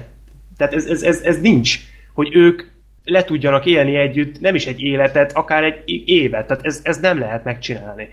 És ahogy ezt kibontja, ez nem így zajlik a filmben, mint ahogy én most így elpróbálom valahogyan mondani, hanem nagyon hosszan van ez így elnyújtva, és nagyon-nagyon sok ilyen aprócska dologgal mutat rá arra, hogy tulajdonképpen ez... Tehát már akkor halálra volt ítélve ez az ötlet, amikor ők ezt eldöntötték, hogy így együtt fognak élni, vagy együtt fognak lenni.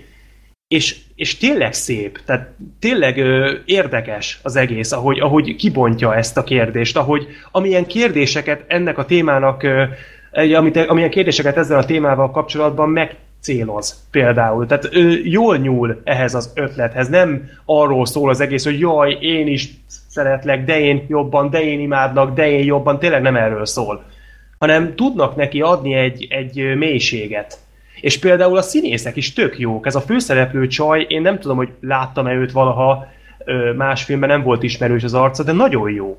Tényleg, és őszintének tűnik az egész. Nincsen túl dramatizálva, túl erőszakoskodva, nem tolják az arcodba, hogy bőgjél, most bőgjél. Tehát nem így, abszolút nem ez van. Én mondom, nem azt mondom, hogy nem volt egy-két olyan rész, ahol kicsit ilyen dagályos lett az egész, de szerintem ez benne van a pakliba egy ilyen jellegű filmnél. Úgyhogy én tényleg azt mondom, hogy csak, tehát ne amiatt ne nézzétek meg ezt a filmet, mert úristen nyálas. Tehát csak emiatt ne. Uh-huh. Tehát, mert tényleg több annál, mint én nem láttam az előzetesét, lehet, hogy a szar. Én nem zárom ki, lehet, hogy nem tudták összefoglalni, hogy...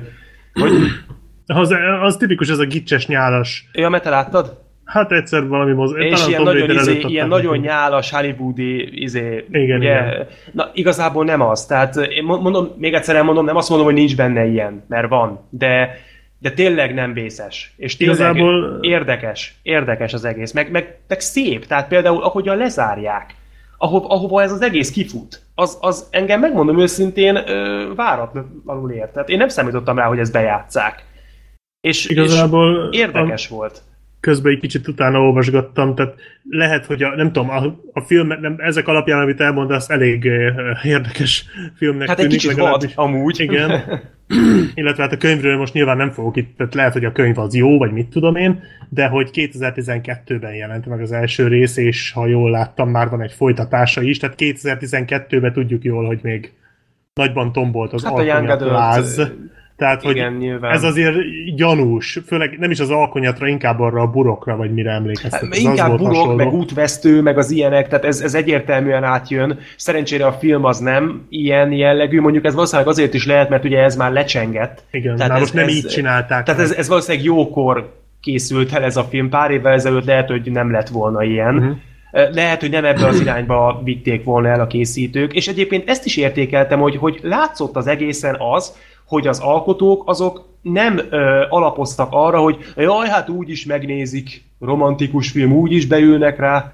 Nem ez volt, hanem tényleg próbáltak értéket adni ezzel a történettel, és tényleg úgy bemutatni ezt a nem mindennapi ötletet, hogy az úgy, tehát hogy úgy jöjjön ki róla az ember, mint például én, hogy ez megérte.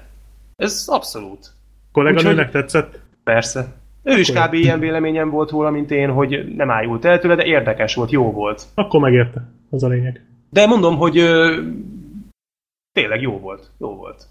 Közben úgyhogy megnéztem, hogy itt a főszereplő csajt, hát itt a Nice Guys-ban láttuk, ő volt a kislánya, Ryan Gosling.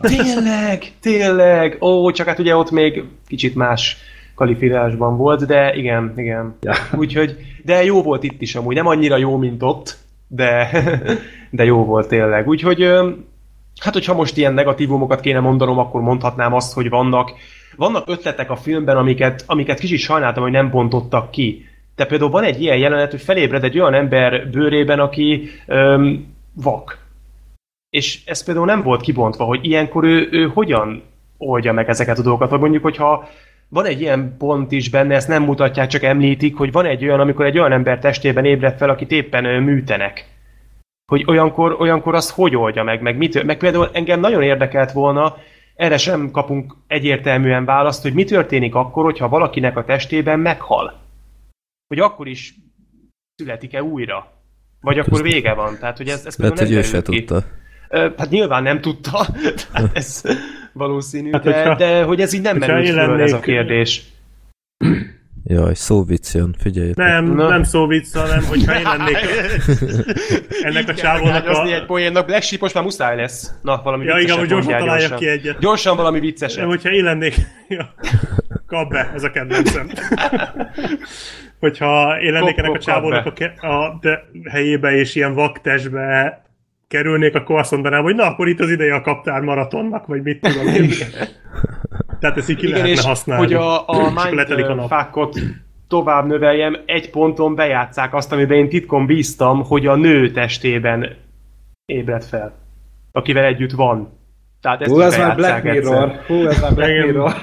Úgyhogy, de ennek örültem, mert titkon bíztam benne, hogy remélem ezt eljátsszák. Ezt aminek amúgy az esélye, az vágod, hogy milyen kicsi. Nem olyan tehát, kicsi, mert nem lottózik. Nem olyan kicsi, mert elmondja, hogy előszokott rendszeresen fordulni, hogy beleköltözik valakinek a testébe. Basszus, és...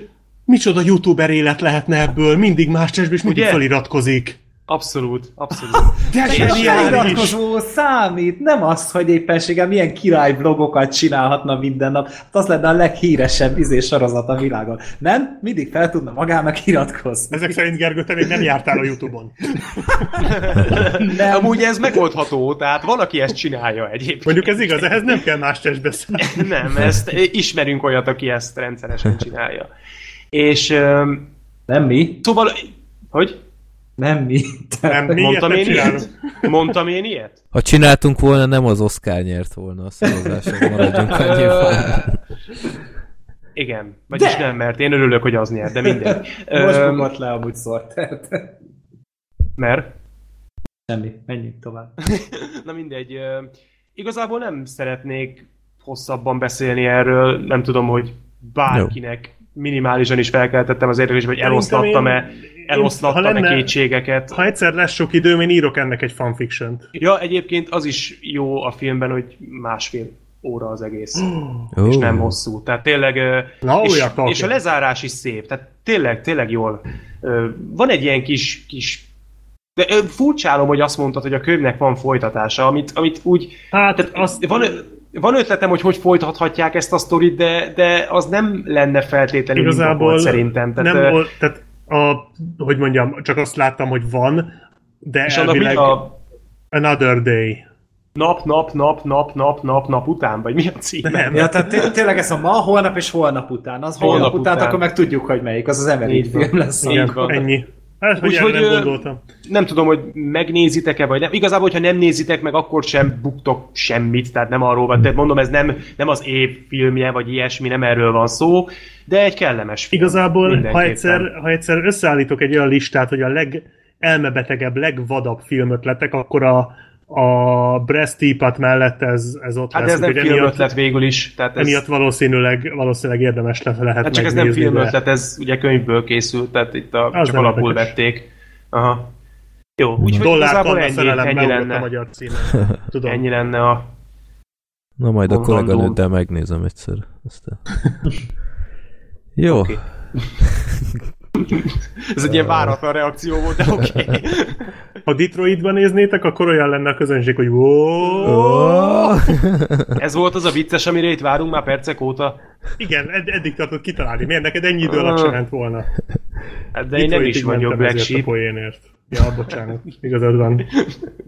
Na, szóval Detroit, hallgassuk meg, hogy Detroitban mi újság mostanában. Hát nem mostanában, konkrétan 50 évvel ezelőtt. Azt akartam én is mondani, csak nem jött össze.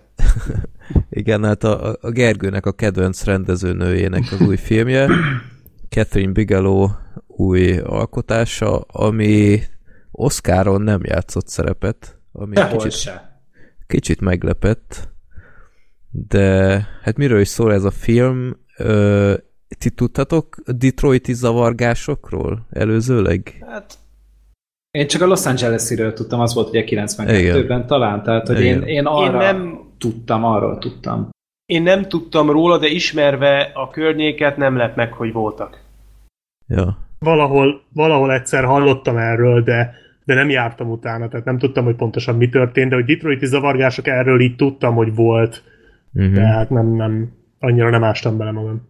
Hát ott 1967-ben júliusban volt egy ilyen pár napos ilyen zavargás sorozat.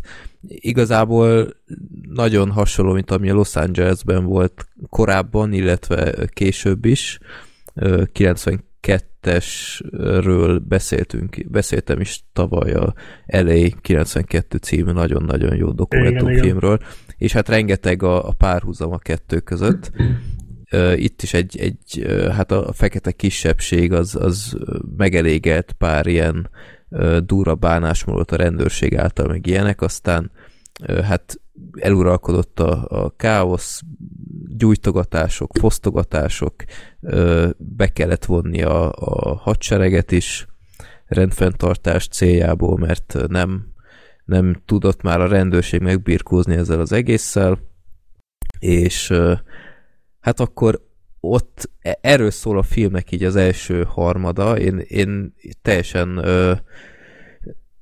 mindenféle előolvasás, meg ilyesmi nélkül néztem meg, hogy miről szól ez a film, csak a Gergő ajánlotta, aztán megnéztem, és nem tudtam, hogy ez egy ilyen megtörtént esetet dolgoz fel a továbbiakban.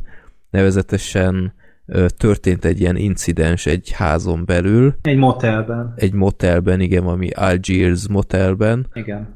És ott egy pár fehér rendőr gyanúsított ott valakit, hogy ilyen lőnek ott a rendőrökre távolból, igen. Ami valahol igaz, mert tényleg rájuk lőtt, igen. Csak játékpisztolyjal. Játékpisztolyjal. Hát egy starpisztolyjal hadonászott. Hát jó hecnek tűnt, és akkor megjelent ott hirtelen a hadseregtől kezdve a rendőrségig, meg ilyen marshallok, meg én nem tudom, tehát ott mindenki ott körbevette a házat, és ott pár rendőr ott kicsit elvadult, és mindenféle ilyen indokolatlan beavatkozások voltak ott a házban, ilyen ilyen gyilkossági eltussolás, például ott rögtön valakit ott hátba lőttek, aztán oda raktak egy kést, hogy úgy tűnjön, mint hogyha önvédelem lett volna, és aztán ott elkezdték ott a falhoz állítani a fekete, illetve fehér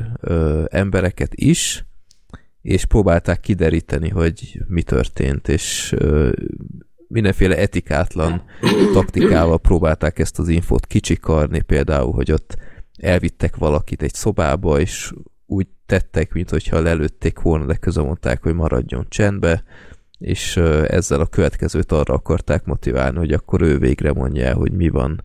Mert nem mondtak igazából semmit. Tehát azt sem mondták el, hogy ott csak hülyültek egy ilyen riasztó pisztollyal.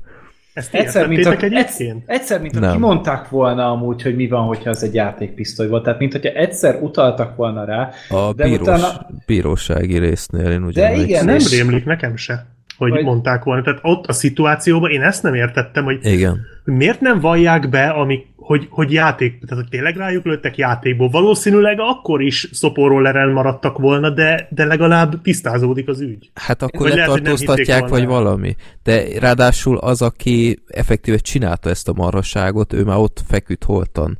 Tehát lehet, hogy ez egy ilyen lelkiismereti ügy volt, hogy ne a halottra kenjék rá. De hát, hogy mi van, hogyha azt de nem is még csak lelkiismereti, de most azt mondják, hogy az volt, aki meghalt. Elhiszik azt?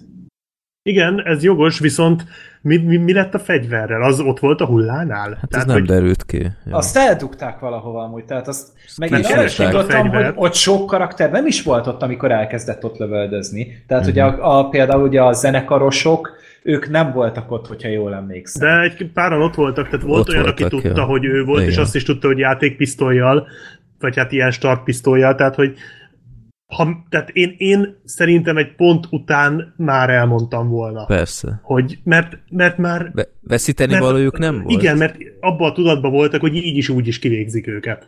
Igen. És akkor meg, ha bevallják, akkor talán van rá esély, hogy hogy vagy lenyugszanak a kedélyek, vagy mondjuk megúszszák azzal, hogy becsukják őket. Igen. Esetleg. Ezt nem igazán értettem. Igen, ez engem is egy kicsit zavart. Fontosan ez volt a fejemben, hogy itt vannak ezek a szerencsétlen srácok egy ilyen hülye helyzetben, de nem segítenek magukon. És nem volt semmiféle kapaszkodó a filmben bemutatva, hogy miért csinálják ezt.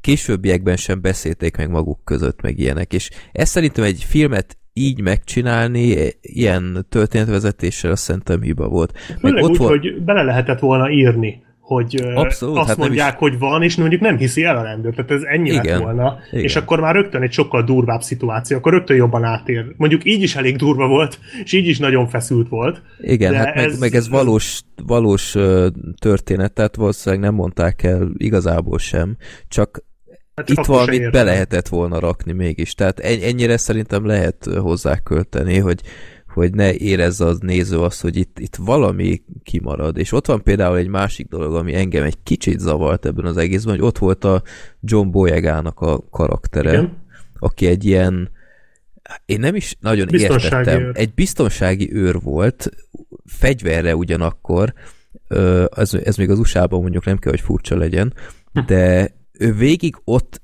mászkált a rendőrök és a katonák között, és ők miért nem mondták azt, hogy te mit keresel itt, tűnj el, hogy semmi keresnivalód nincs itt.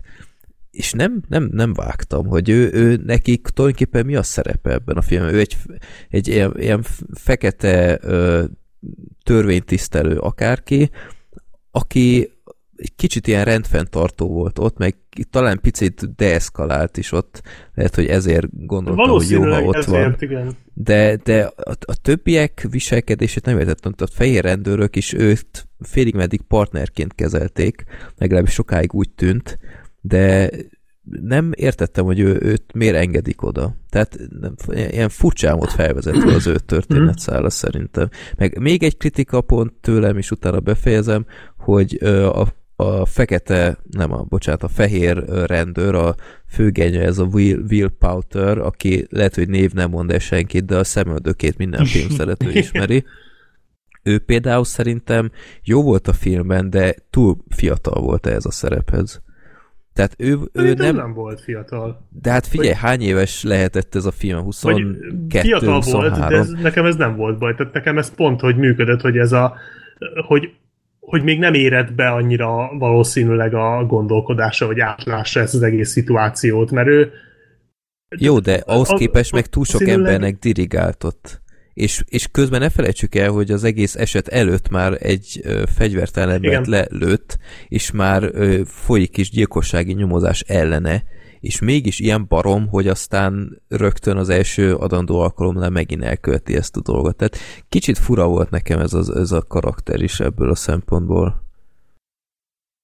De egyébként a film izgalmas, én sokkal jobban kedveltem azt a részt, amíg ez a szállodás incidens, ez nem húzódott el nagyon sokáig, de akkor még nem is tudtam, hogy ez a filmnek a fő motivuma, de nekem az egész felkelős dolog, ez sokkal jobban tetszett. Egy kicsit úgy kisiklott szerintem úgy a film felétől ez az egész, de ennek ellenére én ajánlom megnézésre, és tényleg csodálkozom, hogy nem volt az Oscaroknál, mert hát ez a téma, ez aztán abszolút beleillett volna az idei felhozatalba. Meg Kathryn Bigelowt szeretik a... Szeretik is, meg hát itt van megint csak a fekete motívum, mint téma, egy korrekt film, tehát ez mennyivel volt rosszabb, mint a 12 év rabszolgasság, ez sokkal jobban tetszett hát nekem. Úgy tűnik, hogy a Kathryn Bigelow lett.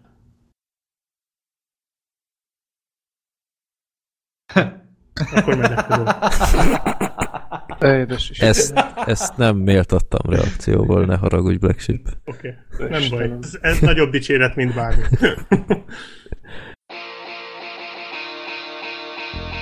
Unalmas hétköznapjain újra nevetni egy jót? Akkor mi tudjuk a megoldást. A filmbarátokból megismert Black Sheep most önálló stand-up esttel készül, és előadja április 1-én a Kecskeméti Művelődési Házban. Cipőből lenne a fegyverük, és lőnének, akkor azt mondanák, hogy shoot. A film címe az volt, hogy Facebook buktatók, bár akkor nem értem, hogy miért nem Facebook tatók.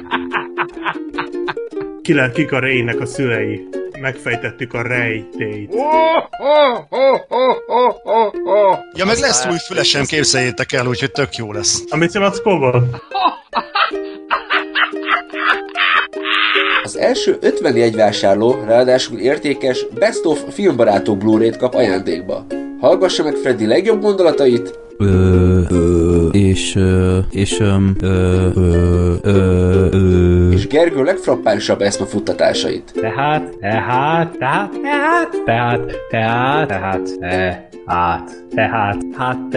Holy shit! Holy shit! További részletek a blacksheephumorbomba.hu oldalon. Meséltek, Gergő. Miért ajánlottad nekem ezt a filmet, és így elfogadod-e a kritikámat vele szemben? Hát a castinggal kapcsolatban nem, tehát szerintem most az, hogy hány éves egy karakter, igazából ugye rendőr már lehet egy 20 éves emberből is, tehát hogy, sőt, szerintem már 19 évesen is be lehet állni, de ezt majd elmondják nálam okosabbak. Tehát, hogy látszott, hogy új is a srác, és pont emiatt gondolom nem volt benne annyi tapasztalat még, meg ő is az előítéletekből dolgozott. Tehát ez, hogy kicsit értelmetlen volt ez a harag benne, a haragnak nem sokszor van értelme szerintem. Tehát, hogy itt maga a karakterrel nem volt probléma. Az, hogy miért nem beszéltek a fegyverről, éppen most olvasok egy cikket, és most próbálok rájönni, hogy mi a halálért tartották ezt meg maguknak. Még nem értem a cikknek a végére, úgyhogy majd, hogyha haladok vele, akkor majd elmondom. Mindenesetre azt én se értettem. Viszont a filmben nagyon jók voltak a színészek, mindegyik, tehát az ismert arcok, kevésbé ismert arcok, mindenki. Benne van Szegfő. Igen, ő is benne van. Igen, csak a végére a bíróságon ismertem meg. Igen? Ismertem föl. Aha. Hát én így rájöttem, tehát, hogy én tökre örültem neki, hogy láttam akkor őt is itt, meg én a Bolyagát is tökre bírom, tehát bármilyen filmben látom. Meg tehát maga a moteles rész, az nagyon durva volt. Az valami elviselhetetlenül durván volt megcsinálva, tehát az a szintű feszültség, ilyet Paul Greengrass tud csinálni kb. Tehát abszolút, igen. Nagyon-nagyon kevés filmkészítő tud odáig eljutni, hogy én ennyire nagyon rosszul legyek egy filmnézése közben, és tényleg ez az első film, amire azt tudom mondani, hogy na, Bigelow megcsinálta. Tehát, hogy ez tényleg egy jó film. Tehát én nem szeretem se a Bombák földjén, se a Zero Dark Thirty, se a Point Break engem nem kapott el. Az is egy ilyen hulla egyszerű film, és annyira nem tudom megérteni, hogy mitől imádják ezt ennyi, mitől ekkora kultuszfilm. Tehát, hogy oké, hogy tolerálható, meg nem akartam éppenséggel kiugrani az ablakon tőle, de... Ejtőernyő nélkül, ez fontos. Hát, tehát, hogy sem a karakterek, sem az a történetvezetés, se semmi nem olyan kiemelkedő abban a filmben. Mindesetre az én problémám, én véleményem, nem általános igazság, amit én mondok. Tök jó annak, aki szereti. Nekik nyilván jobban fájt egy kicsit a remake, engem nem érintett olyan rosszul. De jó, hogy eszembe jutottam. Point Break. Igen. És volt a Biglónak egy vámpíros filmje, az Alkonytájt. Az is egy jó film, igen. Nem. Alkonytájt. Az Alkony a 10 évvel 18-as korhatárbesorolással kb. Az a film, igen. Elég beteg. De minden esetre nekem pont azt tetszett ebben a filmben, hogy itt nem voltak ideológiák igazából. Tehát, hogy ez a film, ez arról mesélt, hogy mi történt, nem arról, hogy miért. Tehát, hogy... És sokan ezt is kritizálták, hogy igen. A fehér ember elképzelése a fekete problémáról. De igazából ez nem egy rossz dolog. Tehát, hogy Bigelow nem nyúlt ehhez tiszteletlenül, mert hogy nem voltak se a feketék negatívan ábrázolva, se túl pozitívan, nem foglalt állást a film. Fehérek se voltak mindannyian. Így genyák. Van, tehát a rendőrök, akik ugye megtalálták a végén ugye az egyik sérült srácot, az például, tehát, hogy volt pozitív rendőr karakter is. Hát meg a végén a főnöke a Will Poulter karakterének, ja, ami konkrétan ugye lerasszista szemét ládázta, vagy valami ilyesmit. Utána ment a kocsihoz. Igen. Az tehát, hogy tényleg itt voltak azért... jó fejek, csak nem ott. De rossz helyen voltak a jó a rendes, nem rasszista fehérek sajnos. És most ezt itt nem bőrszínre mondom, de hogy nem volt fekete-fehér a film. És ez nekem például tetszett kifejezetten. Nyilván azt megnéztem volna sokkal szívesebben, hogy tényleg mi miatt történt, ki ez történt, meg ez az egész zavargás. Ezt egy 2 perces animációval letudják a film elején, ami tök jól nézett ki. Tehát az tetszett nekem. Így volt benne valamilyen szokatlan stílus. Viszont lehetett volna ennél több is. Ez most csak egy esettanulmány lett, egy ilyen dokumentarista jellegű, tehát tényleg a kamerakezelés, meg mindent, tehát a filmnek a vágás, ez mind ilyen kicsit ilyen dokumentarista, ami a feszültségnek jót tett, magának a történetnek nem feltétlenül. Tehát azt is láttam, hogy mi baja van egyes embereknek a filmmel, de azért az, hogy most ez egy rasszista történet lenne, vagy egy méltatlan adaptáció lenne, vagy éppenség egy olyan elmesélés ennek az időszaknak, ami meggyalázza a sértetteket, ezt abszolút nem tudnám mondani. Kicsit hosszú. Ez az a film, amire az elején utaltam, hogy tök jó, de szerintem én jobban örültem volna, ha egy ilyen 20 perccel rövidebb, és jobban rákoncentrálnak a motelre, és akkor lehetett volna az, vagy talán nem is 20 perccel, még akár többet is el tudtam volna viselni, hogy kivágnak belőle, és akkor kapok egy feszültségbombát, tehát így egy kicsit az eleje túl volt húzva nekem, de ez leszámítva tényleg egy piszkosú feszült film, és iszonyú módon fölcseszett egyébként. Mint ahogy mondom, nagyon sok embertársamat fölcseszi, hogyha azt látja, hogy igazságtalanul bántanak embereket, és ezt nagyon-nagyon sokáig kell nézni. Egy emberpróbáló film, de nagyon megéri megnézni, mert tényleg nagyon jó. Csak nem, tehát igen, az a baj, hogy egyrészt hosszú, másrészt meg itt tehát nehéz volt ezen túllendülni, ahogy a Tomb Raidernél itt is, hogy egy ilyen kis apróság, ami úgy változtathatott volna az egész szituáción. Itt azért súlyosabb volt a helyzet, mint a Tomb Raider esetében, de ettől függetlenül abszolút jó film. Jó. Detroit ajánljuk. Következő film az Only the Brave, amiről jó eséllyel alig hallott valaki. Itthon pláne nem, mert sajnos nem került hazai mozikba. Erről hamarosan beszélünk, hogy miért nem hallott senki erről a filmről, mert enyhén szólva érthetetlenül állunk itt a tény fölött, de ezt látta mindenki, nem, ezt csak én láttam Gergővel, ugye? Igen. Így van. Aha. Ezt én még nem láttam. Igen. És de nem is tudok sok mindent erről a filmről. Na, akkor hát hozzuk meg a kedveteket.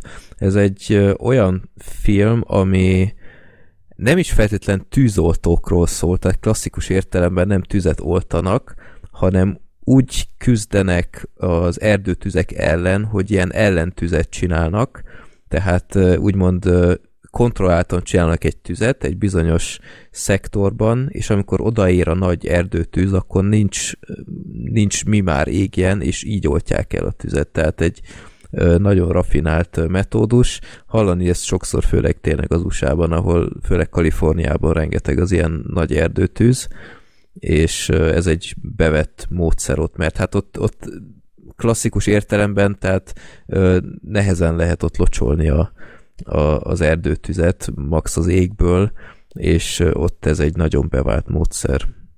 Hát és pont innen van a kifejezés, ugye mi magyaroknál azt mondják, hogy tűzoltó, tehát hogy ugye eloltják a tüzet, még viszont az angoloknál ez firefighter, tehát igen, hogy ott viszont jobban illik rá, hogy ilyen ellentüzeket gyújtanak.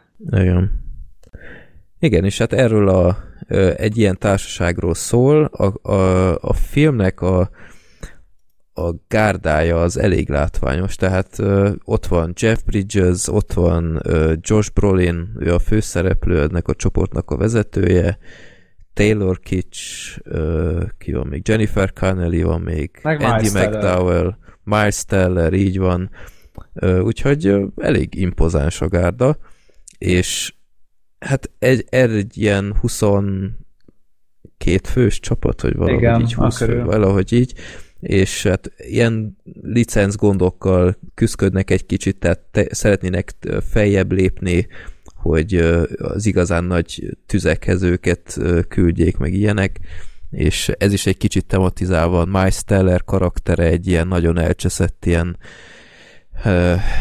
börtöntöltelék csávó, akinek aztán lesz egy lánya, és az kicsit olyan meghatározó pillanat az életében, hogy most már tényleg össze kell szednie magát, aztán kap egy esélyt ebben a társulatban, és él is vele, még ha nagyon nehezére is esik, de aztán láthatjuk, hogy ilyen egyre nagyobb ilyen tüzekhez küldik őket, és baromi érdekes a film. Tehát én miközben néztem, ezen filóztam, hogy miért van ilyen kevés film a tűzoltókról, mert ez egy rendkívül izgalmas téma, és bámulatos, hogy tűzoltók mi mindenre képesek, mi mindenre küldik őket ki, főleg idehaza kifejezetten frusztrál, hogy ahhoz képest milyen kevés pénzt kapnak, meg a megítélésük sem szerintem olyan, mint amilyen kéne, hogy legyen. Itt az egész életpálya modelljüket is szétcseszték pár éve, ugyebár a koranyugdíjjal. Úgyhogy tényleg ezen filoztam, hogy több ilyen tűzoltós film kéne, és aztán itt van azon belül is egy nagyon extravagáns téma, hogy ilyen erdőtüzes alakulat. Úgyhogy én nagyon hálás voltam, Gergő ajánlottad nekem ezt a filmet, mert semmit nem hallottam erről, nem is, egy plakátját nem láttam, semmi. És mi miatt lehet ez? Mert az USA-ban sem volt ez egy nagy siker, 35 millióba került, 18-at szedett össze eddig, tehát mint hogyha nem létezne ez a film közben, hát tényleg nagy. Valószínűleg a marketing, nem? Valószínűleg az nem volt. Hát de hát ez egy heroikus sztori, tehát láttunk már ilyen. És megtörtént hős történet, amit igen, tehát hogy még csak nem is arról van szó, hogy ez egy fiktív dolog lenne, hanem ez egy, tényleg egy megtörtént eset, ne olvassatok utána, hogyha érdekel a film, nézzétek meg, és minden adott hozzá, tehát tényleg, amit itt Freddy is elmondott, és az emberek nem mentek erre a moziba. Egyszerűen. Tehát, hogy valami olyan lehetetlenül tehetségtelen marketingesük volt szerintem, hogy földvállították az egész filmet. Vagy mint hogyha még azt se lehet mondani, hogy tiszteletlen lett volna, vagy valami botrány lett volna körülötte, hogy tudom én, a rendező valami szexuális zaklatás botrányba keveredett volna. Hát de tényleg vagy nem tudom, valamelyik áldozatnak vagy valamilyen károsultnak az emlékét meggyalázták volna, mint mondjuk a Pain and Gain-nél, de hát még ilyenről sincsen szó egyáltalán, hanem... És jól is néz ki, tehát igen. Ezek az erdőtüzek, ezek úgy néznek ki, mint hogyha tényleg valós felvételek lennének közben, hát remélem nagyon, hogy nem, de meg nem mondtad volna. Jó, egy béna CGI van, ez a medves dolog, ez nem tudom, ez kicsit. Vagy őz, vagy medve, ez sose jön össze. Úgy látszik, ezek a vadon élő állatok, ezek nem jönnek. Tehát az érdekes, hogy tök jól meg tudják animálni azt, hogy gyakorlatilag egy bolygót rábasznak egy másik bolygóra, de egy őzzel nem boldogulnak. Tehát ez valahol nagyon érthetetlen. Ez nem ilyen egyszerű. Mindegy, meglátod, ha megnézed a filmet, csak rögtön ezzel kezd a film, és így kicsit néztem, hogyha... Még egy kétszer előveszik talán, hogyha jól emlékszem. De egyébként például az IMDb-n hogy áll ez a film? 7,7. Akkor aki látta, az viszont szerette. A kritika is szerette. Igen. Akkor hát, viszont érthetetlen, hogy miért nem lett ez jobban felkapva. Mert még a sztárgárda is megvan. Hát de tehát én még odaig sem mennék, hogy ez még az Oscar izére is bejuthatott volna. Simán. Tehát, hogy még ott is helye lett volna, hogy tényleg ilyen Darkest Hour-ok között, hát azért ne szapassuk már egymást. Tehát, hogy ez viszont mintet, hogy én azt hittem amúgy, hogy ez a film, ez egy eseményre van felhúzva, egy nagy tűzre, és akkor, hogy az ellen küzdenek, mint mondjuk a Deepwater Horizon, vagy... Mindegy, ez volt az első dolog, ami eszembe jutott, és ehhez képest nem. Tehát, hogy ez egy csapatnak egy időszakát mutatja be, egy évet, 2 évet, nem tudom, hogy pontosan mekkora időszakot fed le a film, de hogy az alatt, hogy tényleg bekerül a Miles Teller, és akkor igazából, hogy alakul ki közöttük ez a csapatdinamika. Tehát és... jelen fejlődés is van a karakter. Nyilván mindenkire nem tudnak koncentrálni, de van egy olyan 2-3 ember, akire igen, és egy nagyon szép ív van a karakterükben. Igen. És egyáltalán szerintem kritikus egy ilyen filmnél, hogy mennyire működik a csapatdinamika. Ez az egész bajtársiasság, ez olyan szinten működött ebben a filmben, hogy szinte kedvet kaptam, hogy önkénteskedjek itt a tűzoltóknál. Igen. Fantasztikusan működik. Tehát ez egy olyan pont, hogy itt kisiklott volna a film, ha ez nem működik, és rohadtul nem ez volt itt a helyzet. Ez egy csapatfilm volt tényleg. Tehát így... Nagyon. Elnézést, Igen? Josh Brolin szerintem olyan, tehát élete alakítása szerintem ez itt, amit én tőle láttam valaha is.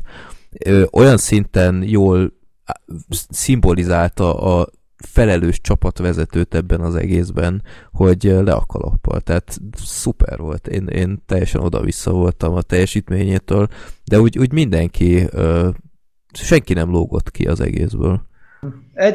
Egyedül talán a Miles Tellernél ez a fordulópont nem volt annyira jól bemutatva, hogy a csapattársak között így ő is hirtelen így klikkel oda. Nekem oda hiányzott még egy jelent, egy 2 vagy 3 perces párbeszéd. Hát nekem tetszett, hogy nem húzták el feleslegesen. Nem mondom, csak egy finom pillanat kellett volna. Igen, ja, de ja. Hogy én egy olyat szerettem volna, de ez volt az egyetlen egy olyan dolog, ami a dinamikában nem tetszett, viszont az, ahogy utána így ezeket a visszatérő elemeket beemelték utána, és utalgattak rá. Ez mind-mind nagyon király volt, és tényleg amikor meg ott voltak, tehát ugye a tűznek a közelében, tehát hogy ezt 4DX-ben nézni, az egy rémárom lehet, tehát ott felnyomják a légkondit 50 fokra vagy 60 fokra, és szörnyet hal mindenki. Igen. És tökéletes lesz az élmény, nem leszel érte mérges, mert tényleg annyira bele tudsz kerülni. És tényleg maga az ábrázolás módja, ahogy ennek a politikáját bemutatták, ami mögötte van ennek az egész tűzoltós dolognak, a környéknek, ezt a helyzetrajzát bemutatták. Meg az, hogy a milyen áldozattal jár a családnak, hogy egy ilyen családtagod van, aki egy ilyen csapatban van benne. Tehát szerintem erre is. A Jennifer Connellyvel a Josh Brolinnak ugye a kapcsolat, az nekem nagyon tetszett. Szuper volt. Az is egy teljesen hihető volt, és olyan nagyon emberien viselkedtek benne, és minden egyes mozzanatát értettem annak, hogy ki, mit, miért csinál. és ez is megint egy olyan dolog, hogy nagyon sok filmben ugye most vagy csak erre fekszelek rá, vagy ez az egyetlen dolog, ami nem működik benne, de ezt is jól csinálta, és igazából bármibe belekapott ez a film, hát elég komplex amúgy ahhoz képest szerintem, tehát nagyon sok karaktert mozgatott, nagyon sok problémát bemutatott, és még mellette egy katasztrófa filmnek is lennie kellett, és mindent nagyon-nagyon királyul csinált. És hát a filmnek meg a vége, tehát hogy ugye van egy nagyon-nagyon jó filmünk, és a végével el lehetne rontani, itt nem tették. Tehát, hogy egy nagyon-nagyon jó finálét csináltak a filmhez, és nagyon gicsmentesen. Igen, tehát... Ez egy óriási bravúr. És hatalmas dolog az, amit itt elértek, vagy megcsináltak. Hát egyet tudok nektek tanácsolni, ha egy filmestet terveztek, akkor ne a Kokót és ne az Only the Brave-et nézzétek meg egymás után, meg kiszáradtok. És ott fogtok meghalni.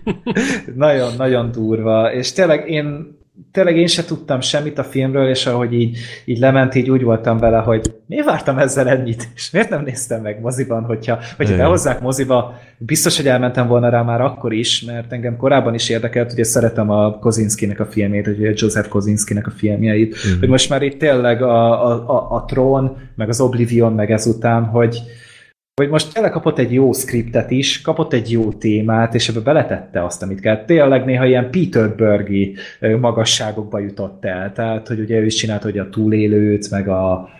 Igen. Mi volt az a másik film? Az olajfúrós. Igen, a Deepwater Horizon. Na, ezen gondolkodtam, hogy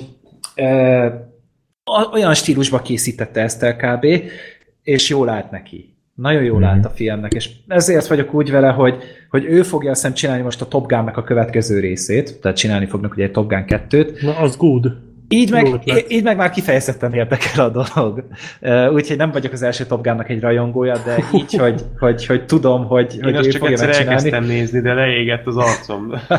Én is elkezdtem, nagyon sokáig nem láttam, és gondoltam, hogy basszus, most bepótlom a Top Gun-t is. Édes jó Istenem, az valami az olyan iszonyatos. Az egy nagyon-nagyon cheesy, nagyon patrióta, nagyon nyálas kicses film. Az nagyon film, nagyon látványos, de minden, amikor nem repülőgépekkel zúznak, az olyan szinten arcpirító, hogy fú.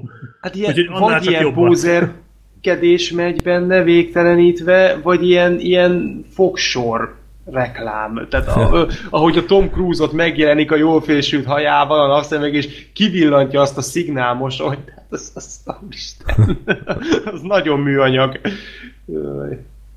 Úgyhogy tényleg ezt meg nem akarjuk ragozni, nézzétek meg ezt a filmet, és tényleg ez megint egy olyan dolog, hogy nem tudom, hogy kinek nem merném ajánlani. Olyan. Mert egy picit ilyen titanik érzete van amúgy néha, hogy annyiféle műfajban, meg annyiféle dolgot ugye fölkarol, és minden tök jól csinál. Ja. És ezt viszont értékelni kell, úgyhogy Szorter, Black Sheep, ne várjatok vele, meg a kedves hallgatók is szerintem. Moziban nem sok eséllyel fog ez így lehetetlen. Mert akkor azt még megvárnám, de jó, akkor majd más úton beszerezzük. Nem, hát erre vagyunk kényszerítve, mert ez meg tényleg megérdemli a pénzét. Hát, igen. Szomorú egyébként, hogy nem, tehát hogy pont ezek a filmek nem jutnak el a nagy közönség elé, vagy legalábbis nem akkora létszám elé, amit megérdemelnének. Igen, tök bosszantó, hogy ilyen Outsider filmek ezek. Ja, bocs, most elszúrtam az átvezetést. Csak azt akartam mondani, hogy ilyen Asylum filmek példanélküli módon Magyarországban mozikba kerülnek, de egy ilyen az nem. És egyszerűen hódbosszantó az egész. Úgyhogy tényleg terjesszétek az igét, ez Only the Brave, ez nagyon megérdemli. És a cím az nagyon hatásvadász filmet sejtett, de nem az. Nagyon nem az. Úgyhogy egy igazi kis insider tipp. Oké. Okay. A frizura már nem a régi. Hullik a haja. Freddy-nek hívják. Walking Dead-et néz? Ezek a dolgok bizony összekapcsolódnak. De mi a megoldás? Ne nézz Walking Dead-et. Vagy ha az nem opció, válaszd a Geek Time-ot. Elvetemült kocka hülyeségek tömegével, és nyerhetsz egy PS4-et is. De tényleg, Geek Time, 100% kocka, 0% Walking Dead. Vagy Outsider. Most pedig nem Insider lesz, hanem Outsider. Na ez az a film, amiről én eddig csak hallottam, és semmi jót nem hallottam róla. Én nem is hallottam róla. Mégis iszonyatosan érdekel ez a film, és nem tudom megmondani, hogy miért. Valószínűleg egyrészt, másrészt a posztere. Az annyira rohadtul jól néz ki, hogy az nem igaz. Szerintem. Megnézem. Engem így paboráz az a poszter, az ami elképesztő. De majd gondolom most lebeszéltek róla. Ja, ez a vöröses. Ez a vöröses. Az baromi jól néz ki, mint egy ilyen anime posztere. Iszonyú jól néz ki. Tudod, emlékeztek a Sleeping Dogs-ra? Igen. Ha már ez a videójátékos ilyen jakuzás, japános, animés stílusa van. Tényleg jó. De a jakuza az úgy tudom benne is van a filmben egy egész. Hát ez egy jakuza film. Igen. Ez konkrétan az. Akkor értesüléseim jók. Freddynek mondom, hogy itt kapcsolódási pont, hogy ugyanaz rendezte, mint aki a Land of Mind. Tehát azt a Dán aknás filmet. Aha. De most majd lebeszélsz róla minket, hogy megnézzük a jóságot. Hát elég nehéz lenne amúgy rábeszélni. Tehát, hogy inkább a poszterét nézegessük, de a filmet. Nem, tehát, hogy alapjáraton ez nem egy köpedelem szar film, csak felejthető. Na, az a legnagyobb probléma vele. Tehát, hogy ez volt az egyik ilyen indikátora annak az utóbbi 3 hónapban, hogy ami a Netflixen köt ki, az szar. Tehát, hogy, ugye, igen, a Mute és társai. Volt ugye a Mute, a Death Note, akkor az a Cloverfield Paradox, akkor ez, akkor nem tudom, volt még egy pár ilyen csoda. Minden esetre ugye ez is ide érkezett, és ugye ez nagyon sokáig ez egy ilyen blacklistes forgatókönyv volt. Tehát, hogy ugye egy olyan script Hollywoodban, amit senki nem csinált meg, de a legjobbak között tartják számon. Tehát, hogy így a legjobb forgatókönyvek, amikből sose lett film. És ehhez először, hogyha jól emlékszem, a Takashi Miikét kérték fel, tehát aki ugye csinálta, és az Ichi the Killert, és akkor még talán a Tom Hardy lett volna a főszereplő. Tehát, hogy az volt még egy korai elképzelés, aztán utána találtak hozzá egy másik rendezőt, egy másik főszereplővel, azt a státuszt nem tudom, hogy ott ki volt, de ott is valamilyen nagyobb nevet akartak talán. Tehát, hogy ott is még egy ilyen nagyon komoly névvel kecsegtettek minket. Igen, meg is van. Michael Fassbender és Daniel Espinosa, aki rendezte tavaly a Life-ot, például az életet Freddynek a kedvencét. Nice. Tehát, hogy ez volt még egy ilyen korábbi elképzelés, és akkor utána találták be ugye a dán rendezőt, meg Jared Leto-t. Ami fura, mert ugye Leto az elvileg nagyon megválogatja azt, hogy miben vesz részt. A Suicide Squadot leszámítva. Mostanában gyakran szerepel filmekben egyébként önmagához képest. Tehát, hogy tényleg... Általában pár évente forgat egy filmet, de mostanában voltak azért szerepei. Á, nagyon beindultam úgy. Én azon vagyok megdöbbenve, hogy ez a csávó nem öregszik. Tehát, hogy valami 45 vagy 6 éves, nem. Úgy néz ki, itt egy 30 éves, majd a fiatalabbnak néz ki, mint én. Tehát, hogy kollég, mi ketten mosolygunk, engem fognak idősebbnek nézni. 46 éves. Tehát, hogy ne szívassanak, mert nem tudom, mit csinál. Amúgy most szakállat növesztett, és akkor azzal idősebbnek néz ki. Tehát, hogy ennyit segítetek rajta a sminkesek. De a lényegét tekintve a történet az annyi, na, hogy van egy... emlékeztetett, bocsánat, szakállal a Jézusra a bókidőről. Igen, egy kis Jézus imitátor amúgy a csávó. De dettó, hosszú tehát ugyanúgy haj, néz ki. Hosszú szakál, tényleg ilyen Jézus klón. Mikor az Oscart átvette, akkor ilyen hosszú fehér gönc volt. Igen, rajta, igen, piros csokornyakkendő. Igen, és hatalmas szakál, hatalmas haj. Igen. És mosolygott mindenkire. Hát, akkor karakterben volt nagyon. Ismerős volt a kép, igen, tehát láttam már valahol ezt az embert, hogy az volt. Valahol. Az volt benne, igen, ismerős volt. De hogy maga a történet az röviden annyi, hogy 1955-ben járunk talán, és akkor ugye itt van egy amerikai katona, aki hadifogságba esett, vagy börtönbe csukták, nekem itt a háttere nem volt teljesen tiszta amúgy, hogy miért van ott. Csak, hogy bent van a börtön, nem is nagyon tisztázták. Nem, valamiért így, mint hogy így semmiből jött volna elő a fazom. És itt bent segít egy yakuza tagnak kijutni, tehát, hogy ugye ez megpróbál öngyilkos lenni, és amikor ugye, ilyenkor ugye az őröknek ki kell vinni, és utána megszöktették, és utána megígérték neki, hogyha így szól az őröknek, nem hagyja, hogy elvérezze, meg életben tartja, akkor, hogyha ő szabadul a börtönből, akkor segíteni fognak neki. És miután szabadult a börtönből, akkor már ugye ott várta a furatokájú fazon, akit ugye ki is nem tokam, ja, nem tarkójú fazon, a tarkó volt, elnézést, nem tudtam azon túltenni magamat, és utána pedig beavatják. Ott tartotta a telefonját. Vagy lehet, hogy mint a tevék, hogy így zsír tartott, és akkor így el van 2 hónapig víz nélkül. Úgy értem rajta, tehát a mögötte ülő rá tudta tenni a telefonját, miközben vezetett, és tudta nézni a filmet. Mozgó polc. Igen. És igazából a film erről szól, hogy része lesz a yakuzának, és ugye neki is felbukkan a múltja, de hogy közben egy ilyen hatalmi harcot próbálnak meg bemutatni, és ennyi a cselekmény. Az a probléma vele egyedül, hogy rohadtul sablonos. Tehát, hogy amilyen ilyen maffiafilmes klisét el tudsz képzelni, amit láttál olasz maffiás filmben, amerikai maffiás filmben, német maffiás filmben, akármilyen nemzeti filmben, ugyanaz itt le van játszva, csak japán környezetben. Semmit nem ad ahhoz hozzá, hogy ez Japánban játszódik. Azon kívül, hogy király tetkóik vannak. Mert nagyon király tetkóik vannak, tényleg, de ennyi. Ennyiben köt ki, vagy fúj ki a japán környezet, meg az, hogy néha Jared Leto nem érti, amit mondanak neki. ez is mekkora trüváj már. És azért remélem, nem csak én kezdtem el remegni az izgalomtól. Hát én is végig remegtem, tehát, hogy nem mondom, jó színészek vannak a filmben amúgy nagyon, tehát azt meg kell adni, hogy az alakítások azok kiválóak. Tehát egyedül a Leto az, mint hogyha ilyen takaréklángon égett volna, de nekem pont ezt tetszett benne egyébként, hogy a Leto annyira csak van, viszont olyan erővel van, hogy az valami brutális. Tehát így áll, és nem nagyon csinál semmit. Gozling még ilyen. Sokszor. Kicsit hasonló. Hogy így... Lehet a karakter hiányzott amúgy akkor mögüle nekem. Uh-huh.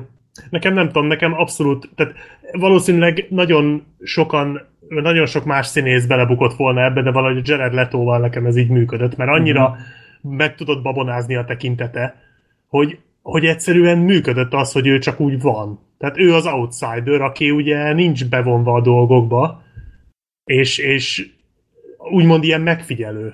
Nekem ez így rohadtul működött benne.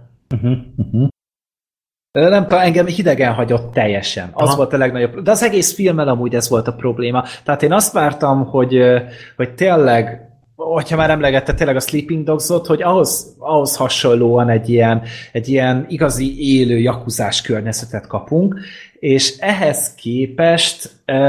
picit a Raid 2 jutott eszembe, és annak az unalmasabb részei. Igen, abszolút. Ez a Raid 2 volt a verekedések nélkül. Igen, az autós üldözések nélkül. Igen, tehát hogy pont azok nélkül, a jelentek nélkül, amik azt meg legendássá tették azt a filmet. Tehát, hogy így meg egy ilyen kicsit se íze, se bűze film lett film lett belőle.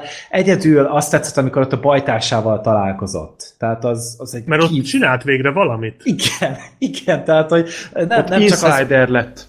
Ja. Ott nem csak egy harci kutya volt, amit így az összes többi jelben megcsináltak, meg mondjuk az még tetszett, ahogy végül is befogadták ebbe az egész jakuzás dologba, és miután tényleg megtörtént a befogadás, utána már nem volt ez az outsider-ös hozzáállás hozzá. Hát legalábbis annak a családnak a részéről nem, mert ugye az ellenséges családok még ugyanúgy, vagy hát nem ellenséges, rivális, vagy nem is tudom. De nem, tehát hogy tényleg asszimilálták, tehát hogy tényleg beilleszkedett abba a közegbe, és ez egy olyan éppen egy olyan klisé volt, amit nem léptek meg, és ennek viszont nagyon örültem. De például az a szerelmi szál, tehát az is miatt a kön volt. Hát, igen, az fura volt, főleg ezzel a karakterrel fura volt, mert nekem tökre működött ez a karakter, de az a baj, hogy azzal, hogy belevittek egy szerelmi szálat, az viszont karaktertelen volt ettől a hát idézőjelben karaktertől. Meg nekem a hangulata tetszett nagyon. Tehát valahogy olyan, tényleg, tehát nem nagyon történt benne semmi, úgy olyan igazán egetrengető, és szerintem a sztori nem volt egy nagy valami.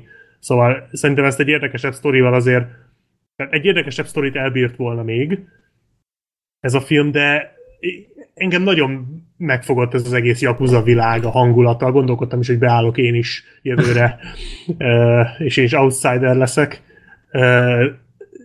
De nem tudom, működött ez a lassúsága, de a japán színészek azok szenzációsan jók.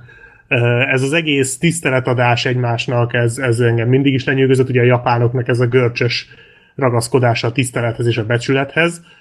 Aztán a film a végére azért kicsit bepörög, és az meg már pláne szerintem marha jó volt, tehát ott az utolsó ilyen 20-25-30 perc a leszámolásokkal, stb. Az már az a tipikus ilyen gangsterfilmes vonulat, ugye ott az ilyen tipikus jelenetekkel.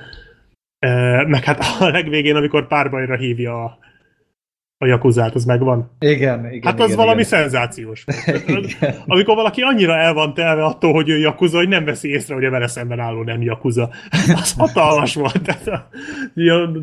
Az nagyon tetszett.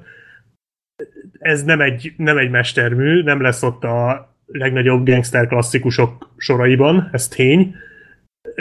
Egy nagyon lassú, kevés cselekménnyel operáló film, de én őszintén szólva el voltam vele, vagy hogy mondjam, engem be tudott szippantani a világa, és tetszett, hogy úgy tudom figyelni ezt a Yakuza világot, ahogy a Jared Leto karaktere is. Tehát, hogy rajta keresztül valahogy ezt így velem el tudta így hitetni, vagy nem tudom, el tudta így játszani velem ezt. Szerintem nem volt rossz, de a kritikákat látva, meg a véleményeket róla, ezzel nem sokan vannak úgy, mint én. De nem az én filmje, vagy ilyesmi. Én szerintem megnézem. Egyszer simán meg lehet nézni. Hangulat, meg a stílus miatt engem érdekel ez a film. Hát meg az a baj, hogy tényleg megint csak a Yakuzáról, tehát hogy nem sűrűn látható. Hát igen, a fekete eső. Azt én sem láttam. Mi az a film? A Ridley Scott? Az a Michael Douglas. Ridley Scott, Michael Douglas. Andy Garcia van még benne. Az jó, nem jó, igen. Meg Yakuzás film volt még az a leszámolás kis Tokióban. Dolph Lundgren meg a Brandon Lee. A műfaj korona égköve Dolph Lundgrennel, igen. Nem is értem, miért csináltak utána a Yakuzás filmet. Nagy paromsága úgy, de igen. De hogy amúgy biztos, hogy Japánban meg ilyen helyeken csinálnak ilyen filmeket, csak hogy ez nem nagyon jut el a mi kis európai. A Takeshi Kitánónak volt egy... Hát a Outrage, azt láttam, de hát az... Hát az sem volt egy nagy eresztés, annak van második része. Tehát ez jobb, mint az. Hát meg ugye a Berándál, ugye az volt még. Meg az. Igen. Ja. Jó, én szerintem adok neki egy esélyt. Valahogy azt érzem, hogy ha nem is fog lenyűgözni, de nekem be fog jönni ez a film. Hát tényleg maga az amiről mesél, az a közeg, amit választ, az különleges. Azt tényleg kiemeli. Hát érdekes. Nem jó, inkább érdekes film. Ez a film is papíron jobban hangzik, amúgy megnézve. Annak alapján, amit mondtatok volna, ez lehet, hogy könyvben jobb lenne ez a sztori, amúgy. Az internet rendőrség tájékoztatóját hallja, mivel figyelmen kívül hagyta felszólításunkat, kénytelenek vagyunk feljelenteni önt. Az IP címét rögzítettük, ügyét továbbítottuk az ügyészségnek. Az adás végére hagytuk az expedíció alias Annihilation című film kibeszélőjét, mert Gergő spoilerezni akar, úgyhogy ezt így oldjuk meg szokás szerint. Öldöklés Istene, ez már volt 2011-ben itt az adásunkban, de akkor csak én láttam, és én beszéltem róla kemény 6-7 percet, és ja, úgyhogy ti azt hiszem már láttátok azóta. Igen. Pontosabban, igen, tehát ti azóta láttatok, és most megnéztétek, gondolom, ti is újra. Hát én is. Jó, nem volt nehéz, mert ilyen 70 perc az egész. És nagyon tényleg elmegy az idő vele. Nagyon gyorsan elpörög. Hát én nem akartam megnézni mindenképp, de aztán láttam, hogy tényleg ilyen rövid, akkor na jó, akkor háttérbe benyomom. Miről szól ez a film? Nagyon gyorsan el lehet mesélni. Van két gyerek, akik a játszótéren összekapnak valamin, az egyik egy nagy bottal kiveri a másiknak a két fogát, hogy legalábbis ilyen idegsérülés van, meg kicsit megviselt állapotba kerül, aztán hát a szülők kulturáltan el akarják intézni az egészet, és az áldozatnak a szülei meghívják az agresszor gyereknek a szüleit, és hát meg akarják beszélni ezt kulturáltan, és elintézni, hogy mi lehetett az oka, meg állják-e a cehet, meg ilyenek, hogy az orvosi költségeket fedezik, meg stb. Tehát ilyen tipikus ilyen erőltetett diplomatikus, igen, borral várják meg, stb. Tulipánokkal. Tulipánok, igen. Tulipánk. Házi sütivel, mindennel. Jaj, a süti az jó. És akkor ezt láthatjuk. Szinte az egész film egy nappaliban játszódik. A két szülőpár az egyfelől Kate Winslet és Christoph Waltz, ők az agresszor gyerek szülei, és a másik félnek a szülei a Jodie Foster és a John C. Reilly, igen. És hát ők jópofiznak az elején, aztán ahogy lenni szokott, aztán kezd eszkalálódni az egész, és mondhatni ugyanolyan gyerekesen ordibálnak egymással, mint ahogy teszik azt a gyerekek. Ja. Egy színházi darabnak az adaptációja, és ez rohadtul érződik is. Én, mint nagy színház kerülő, azt is kell mondjam, hogy ez negatívan hat a filmre, mert szerintem nagyon nem áll jól egy idő után ez a színpadias stílus, mert ezt nem adaptálták filmre, hanem tényleg, mint hogyha színházban lennének. De beszéltek ti erről a filmről, akkor Szorter, hogy tetszett neked? Nekem már elsőre is tetszett ez a film, most kíváncsi voltam, hogy ha újra nézem, akkor milyen érzéseim lesznek vele kapcsolatban. Kicsikét rosszabbnak tartom most. Nem, elnézést, egy perc. Akkor Black Sheep. Én egy kicsikét jobbnak tartom. Itt vagyok, csak köhögés volt, bocs. Ja, de mondjad, Black Sheep, mondjad. Nem, mondjad, Szorter. Köhögnöm kellett, bocsánat. Szóval, hogy másodszorra nézve kicsit gyengébbnek találtam, és igazából azért, mert tök jó ez az ötlet, hogy így egymásnak engedik ezt a két félt, és gyakorlatilag ugye ez a film azt mutatja meg, hogy milyen könnyen bomlanak le azok a sallangok, meg azok a maszkok, amiket az emberek ilyenkor felvesznek magukra, és egy idő után előbújik a valódi énjük és a valódi érzések, és ez tök jó, tök klassz, a színészek szerintem mind jók, mind a négy, és ez így tök jól működik, poénok is azért ülnek többnyire. Amivel nekem problémám van az, hogy hát ezt nem árulunk el ezzel semmit, ugye, hogy történik a hangulatban egy változás, amikor ez a malíros álca ez így lehullik, és utána egy ilyen másfajta hangulata lesz a filmnek, ugye, amit mondta az előtt, hogy ordibálnak egymással, már a végére rohadtul nem is a gyerekekről van szó, mert egyáltalán nem arról szól már a végén. Nekem ezzel az egy problémám volt, hogy szerintem ez nagyon gyorsan történik. Tehát egyik pontban még tök kultúrát mindenki, és a következő percben mindenki ordít. És ez nagyon gyorsan. Tehát, hogyha belegondolsz, Black Sheep, elindulnak kifelé az ajtón, Kb. 5-ször. Igen, de ott ez az ominózus, a filmben. Ominózus eset előtt elindulnak kifelé, és szóba kerül az a hörcsög, és ott robban az egész. Tehát ott de egy egyik percről a másikra, és nem csak egy valakinél, mindenkinél. És ez nekem furcsa, nem, hát de nem éreztem azt, hogy ez úgy fokozódna akkora mértékben, hogy ez ennyire hirtelen robbanjon ki mindenkiből. Én abszolút éreztem a fokozódást, pont azzal, hogy egymást rángatták bele. De nekem azt tetszik ebbe a filmbe, hogy mindig van egy karakter, vagy kettő, akik már mennének, vagy akik már küldenék. Hát általában a Volc meg az asszony. Hát nem, eleinte... Főleg a Volc. Eleinte még a Volc mondja azt, hogy maradjunk egy kávéra. Válc, elnézést. Ilyenkor mindig visszahajlanak a lábújkörmeim. Ja, mert a Volc az nem jó? Nem, hogy... mert Válc a neve. Jó van. Válc. Akkor innen is üdvözlöm a lábújkörmeidet. A Válc mondja először, hogy jó, maradjunk egy kávéra. Aztán utána meg már a Válc az, aki már menne. Tehát, egyébként ő folyamatosan szerintem... egymást rántják egyre lejjebb. Valaki egy kicsit próbál menteni a szituáción, de valaki mindig lehúzza. És ez mindig váltakozik. És én nem beláttam a fokozatosságot. Meg párok is cserélődnek. Csomószor a férfiak összefognak a nők ellen, aztán igen. Fordítva. Hát amikor a férfiak elkezdenek szivarozni, meg szkácsozni. Igen. Hatalmas. Tehát, amikor előkerül a szkács, és hirtelen haverok lettek, mert rájöttek, hogy basszus, kit érdekel, mert őket annyira, tehát a férfiakat egyébként annyira nem is érdekelte ez az egész szerintem. Hát a Válcot abszolút nem. A Válcot abszolút nem. De ő ebből nem is csinált egyébként. Igen, titkot, de szerintem a John C. Reilly-t se. Hát ugye ő inkább csak azt mutatta. Igen. Hát a főleg a Szérpánt az egy rohadt meg proli volt. Hát az. Hogyne, hát de mindegyik bunkó volt, és önelégült, és arrogáns. Igen. Arrogáns, igen, tehát itt négy nagyon nem... Tehát nem szeretném, hogyha a szomszédaim legyenek ezek az emberek, vagy a barátaim.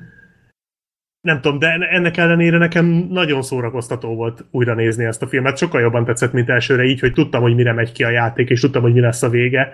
Így annyira jó volt figyelni ezeket a változásokat, hogy hogyan eszkalálódik ki az egész szituáció. Nem tudom, szerintem baromi szórakoztató volt. Tényleg, én viszont azt éreztem, hogy tényleg egy kicsit ilyen túl gyors az egész. Igen, erőltetett volt szerintem sokszor, egy idő után. Igen, sokszor erőltetett volt. Hát egy idő után már azért volt, vagy tehát már hogy érted egy idő után? Tehát például amikor már elkezdtek inni, akkor már persze, hogy erőltetett volt, tehát akkor már ugye leolvasottak. De akkor már ilyen iszonyat, ilyen forgatókönyvszerű ripacskodás volt az egész, főleg a két Winslet, meg a Jodie Foster, vagy ahogy már beszélt, ilyen teljesen átment hülyébe az egész. Túlságosan tirpákok lettek. Igen, meg az nem tetszett ebből az egészben, hogy ez a film, tehát hogyha én elfogadnám, hogy ez így megtörténik, akkor lett volna két jó pillanat, ahol ennek az egésznek vége van. És állandóan ez a na jó, megyünk, és akkor visszajövünk, na jó, elindulunk. Tehát annyira érződött, hogy a forgatókönyv miatt hosszabbodik meg ez az egész, és még így se tudták 75 percnél továbbvinni, és így is szerintem bőven hosszabb volt a kelleténél. Hát iszonyatosan erőltetettnek éreztem, én hogy ezek a karakterek hogy viselkednek már, és egyre fárasztóbbnak éreztem. Szerintem mind a Kate Winslet, mind a Christoph Waltz karakterébe benne volt az, hogy annyira arrogánsan büszkék saját magukra, hogy ugye ők elvileg vesztesen jönnek ki a szituációból, de nem tudják elfogadni, és ugye másodszorra már azért fordulnak vissza, mert azt mondja nekik a Jodie Foster, hogy nem csodálom, hogy a gyerekük is ilyen neveletlen lett, és egyszerűen a büszkeségüket sérti. Tehát, hogy ők nem akarnak úgy távozni ebből a szituációból, hogy ők vesztesek, mert hogy ők ennél, hát nehogy már ők legyenek, mert ugye de a Fosteréknél ugyanez van. Tehát a Fosteréknél is. Hát a Fosterék meg örülnek, a Fosterék élvezik a szituáció, a helyzetet, hogy ők vannak fölül, tehát hogy ők most akik dirigálnak, hiszen őket érte a sérelem. Igen, és hogyha szerintem ez nagyon jól meg van csinálva. Hogyha a másik fél részéről meg azt érzékelik, ugye, hogy próbálnak dominálni, akkor ez meg ugye az ő önbecsülésüket sérti, hát és ezért kezdenek el ők is ugye még inkább, szóval értitek. Hát és próbálnak egymásra... Igen, rögtön terelik a témát, és abból meg az lesz, hogy egymásnak esnek, mert amikor elkezdik terelni a témát azért, mert érzik, hogy hú, basszus, most lehet, hogy mégsem jövünk ki a szituból, akkor rögtön egymásnak ugranak, mert kiderül, hogy a többi témában meg ráadásul egymással se értenek egyet, és hogy igazából már tehát alapvetően, tehát azt én nem érzem, hogy a végén leprolisodnak, hanem szerintem ők ezek a prolik. Tehát, hogy a végén lesznek önmaguk. És ők csak mindaz a sok izé, az csak fölszedték magukra, és nem ezért a szituációért, hanem így évek alatt fölszedték magukra ezeket a mázakat, ezeket a szerepeket. Hát ezek a manírok. Igen, de... amiket most előadtak ott a Christoph Waltzéknak, mert a Christoph Waltzék is előadtak, de a végén, amikor már először ugye az idegességtől ugye fölkapták magukat, elkezdték egymást gyilkolni, és aztán még az alkohollal is rájátszottak, amit ugye mint kiderült se a Jodie Foster, se a Kate Winslet nem nagyon bírnak. Mármint, hogy a karakterük nyilván. Hát a Rilly se nagyon, vagy Riley se. Azért nem mondd már, hogy két feles után bárki is így néz ki. Nem, hogy tényleg, miért ne nézhet neki? Tényleg el van túlozva, tehát tényleg. Hát és aki nem iszik alkoholt, az simán ihat. De az se néz ki. Nem, ennyire nem aljasodik le. Tehát ezek dőlöngéltek konkrétan. Tehát azért dőlöngélés részeg az ilyen nincsen. És ezek egyik se volt abstinens, bár a Jodie Foster szerintem az régen alkoholista volt, tehát hogy azért kérdezett rá annyiszor az a Riley, mert szerintem neki alkohol problémái voltak korábban. És azért mondta, hogy de akkor miért ne tehetném meg. Igen, hogy... Ez volt az egyetlen olyan mondata. Volt is egy ilyen mondata a Riley-nak, hogy tudod, hogy mit hoz ki belőled a pia, vagy valami ilyesmi, hogyha jól emlékszem. Tehát szerintem a Fosternek ott volt ezzel múltja. Meg amit mondtál, Black Sheep, hogy előkerül a valódi énjük, hogy az volt a valódi én, ezt elfogadom, sőt szerintem is ez van a film mögött, csak egyszerűen nem volt hiteles. Tehát egyszerűen annyira nagy lett hirtelen a kontraszt, és annyira gyorsan lett ekkora a kontraszt, hogy nem volt hiteles. Szerintem itt ezzel van probléma. Hogy annyira gyorsan történt egy akkora változás, amit így nem lehetett befogadni hirtelen. Én nem éreztem azt, hogy ennek úgy kellően meg lett volna ágyazva. Próbálkozott a film, én ezt elismerem. A rövid játékidő miatt lehetett ez valószínűleg, de tényleg ez annyira gyorsan történt. Nem is szabadott volna tovább húzni egyébként egy ilyen szituációt. Mármint filmileg. Jó, csak akkor meg ez egy ilyen sakmat helyzet, érted? Tehát, hogy tehát valószínűleg ezt ennél jobban nem lehetett volna kihozni, de sajnos ettől még én is azt éreztem, amit például itt már mondtunk páran, igazából rajtad kívül szerintem mindenki, hogy tényleg ez annyira hirtelen változott meg a viselkedésük, annyira szélsőséges irányba, hogy engem kibillentett. Nos, hogy így visszagondolok, lehet, hogy van benne valami, de én annyira élveztem nézni ezeket a színészeket, ahogy így kiadják magukból, amiük van. Az hogy nem zavart. Tehát mondom, most, hogy így visszagondolok, valóban van abban valami, amit mondtok, de engem egyáltalán nem zavart. Szóval én jobban élveztem ezt így, mint hogyha a film mondjuk több lenne fél órával, csak azért, hogy hitelesebb legyen. Tehát akkor inkább legyen így. Szerintem. Egyébként abban egyetértettek, hogy a Válc az ellopta a sót kb. Mindenki elől? Igen. Hát ő volt a legjobb. Hát a Válc a telefonjával az... Hát az elképesztő. Szerintem Jodie Foster az szörnyű volt ebben a filmben. Ugye? Nagyon jó volt a Jodie Foster. Olyan gusztustalan ripacs volt. Tehát hát ez a szerepe volt ilyen. Nem állt jól neki szerintem. Nem, ezt sokkal visszafogottabban meg lehetett volna csinálni. Itt viszont én azt láttam, főleg a filmnek az utolsó 20 percében, hogy konkrétan szerintem nem vesz levegőt, hogy liluljon a feje az idektől. Tehát, hogy annyira rá volt játszva, hát, annyira nem volt hihető. Hát amikor rögtek a Válcon a telefonja miatt, annyira béna volt szerintem. Tehát, mint hogyha így a Polanski mondta valahogy, ne vessél. Igen, tovább, hangosabban, ha-ha, és akkor így ezt így nyomták másfél órán eszelős nevetés. És tehát tényleg, mint hogy egy Joker castingra ment volna a végére, olyan volt. Az meg a másik, hogy az egy dolog, hogy hangulatváltozás volt a filmben, de hogy ez nem futott ki a világon semmire. Tehát, hogy ugye elvileg ugye Öldöklés Istenek, Carnage, stb. Az emberek kiengedik magukat, de a filmnek mi volt az alaptémája, hogy az egyik gyerek bántotta a másikat, a felelősségvállalásról szólt az egész. A filmnek a végére ezt totál elfelejtették. A végén az amúgy van erre... Igen. Van amúgy erre egy ilyen slusz... A stáblista az nagyon jó volt. Nagyon sokat elmond. Láttam, de hogy például azt vártam volna, hogy én erre is csak utalgattak, hogy valószínűleg az agresszor előtte bántalmazva volt, és azért vágta pofán utána a másik gyereket. Viszont itt is megint csak, és ezzel a szülők tisztában voltak, mégsem beszéltek róla. És minden másnál is ez volt, hogy sosem arról beszéltek, amiről kellett volna. Néha megemlítették ezt a hörcsögöt, hogy jaj, akkor majd ezzel építjük a feszültséget, és aha, majd hogyha ez egyszer robban, akkor az mennyire durva lesz. De igazából folyamatosan csak azt éreztem, hogy így a Polanski intett a színészeknek, hogy most mondd a hörcsögöt. Jó, mondták a hörcsögöt, aztán visszatértek rá. És amikor már ötödjére kimondták, akkor megidézték a hörcsögöt. Tehát mint a Bloody Mary, hogy háromszor kimondod a tükörben, akkor megjelenik a Bloody Mary.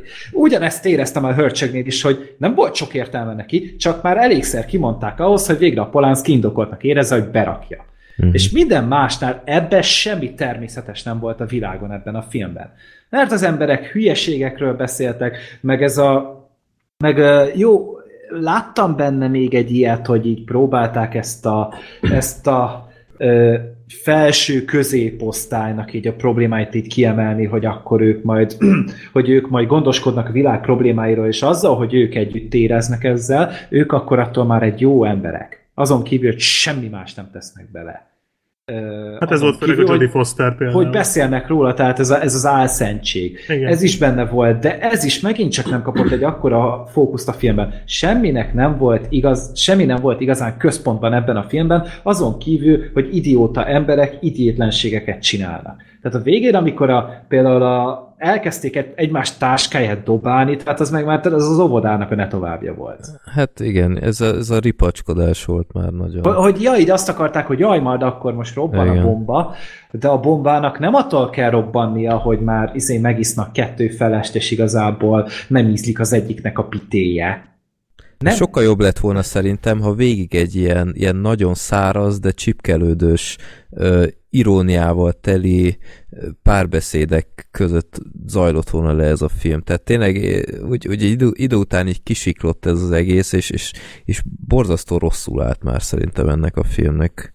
Volt mondjuk ilyen benne amúgy, bocsi, csak egy pillanat, amikor a Waltz elkezdte a Riley-t szívni. Uh-huh. A munkájában. Az például ilyen volt. Igen, ilyen passzív-agresszív. Igen, de az még a fordulópont előtt volt. Igen, szerintem. Igen, de az jól is működött ott az addig oké volt, csak egy idő után, tehát ahogy robbant a bomba, vagy a Black Sheep fogalmazott, és utána még tartott egy jó 20-25-30 percig a film. Kellett volna, hogy történjen ott, vagy ezt most nem igazán tudom elképzelni, hogy szerintem tehát egy középkorú emberekről van szó, akik ráadásul értelmiségiek és jómódúak, ott mit kellett volna, agyonverjék egymást, vagy nem. Tehát szerintem ez nem.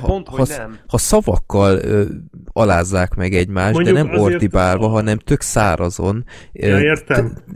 Én sokkal jobban díjaztam volna ezt, mint hogy tényleg ilyen hülye gyerekként, ilyen rettenetes, szimpadias alakítással csinálják azt a végén, amit, és értem egyébként, hogy valamilyen szintig ez volt a koncepció, hogy őket degradálják le gyerekekre, és aztán a végén a stáblistánál meg ott van a teljes kontraszt ilyen bevágásként.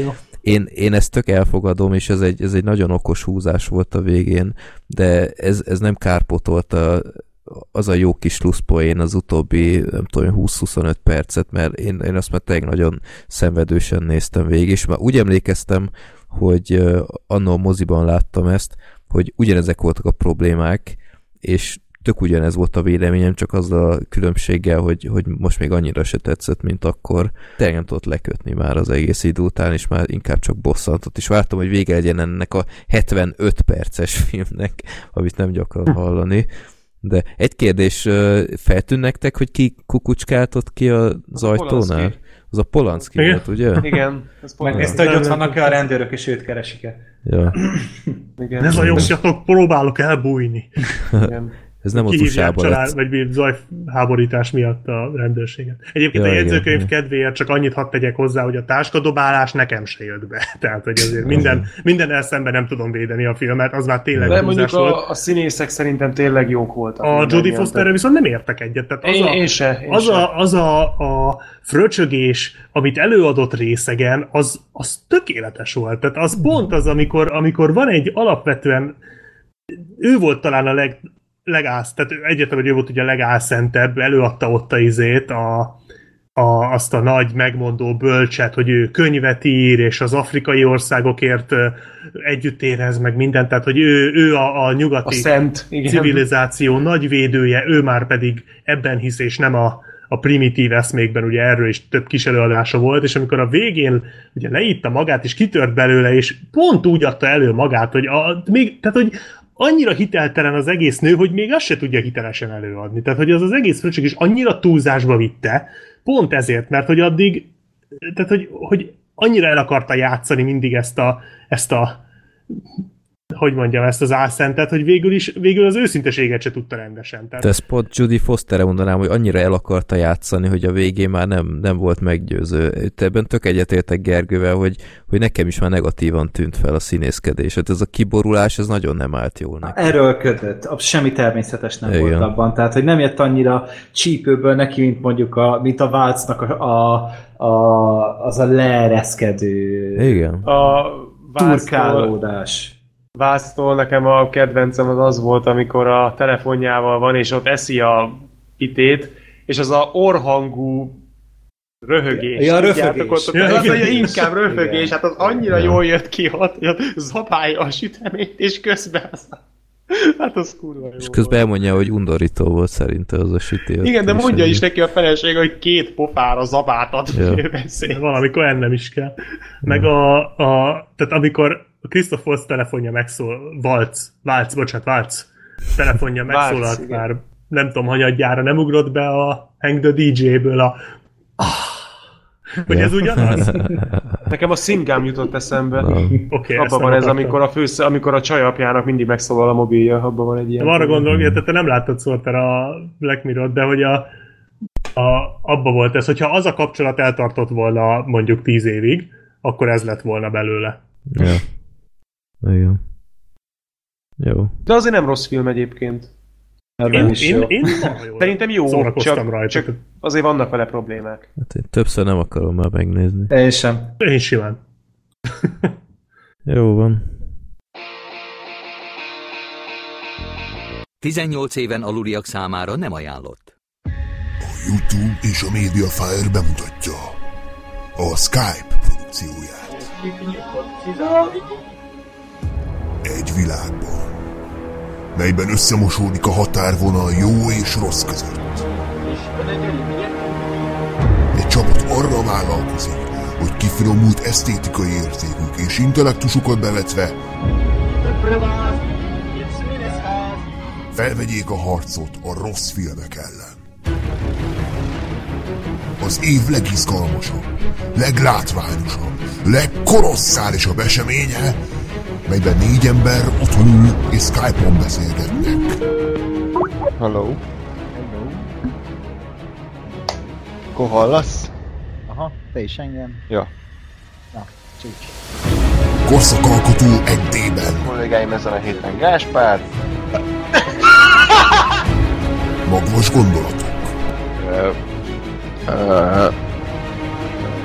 Szerelem. Ádám megfogta a combodat. Rám nyitott, és azt mondtam, szeretlek.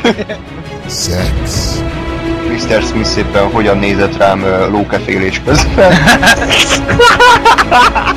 Erőszak. Káspi. Aduska. Vigyázzál magadban. Időjárás jelenti. A tavasz tagad a Carlisle. És mindezek felett szóvic és még végtelen számú szóvic. Az Egy Bogár Életének a kelet-európai verziója az Egy Bolgár Életének. Hogy egy szójátékkal éljek, kaszinó, testen bigantik, yes! Hé, ilyet én is tudok! A Túlnák Moriguánával foglalkozó változata lesz a podcast.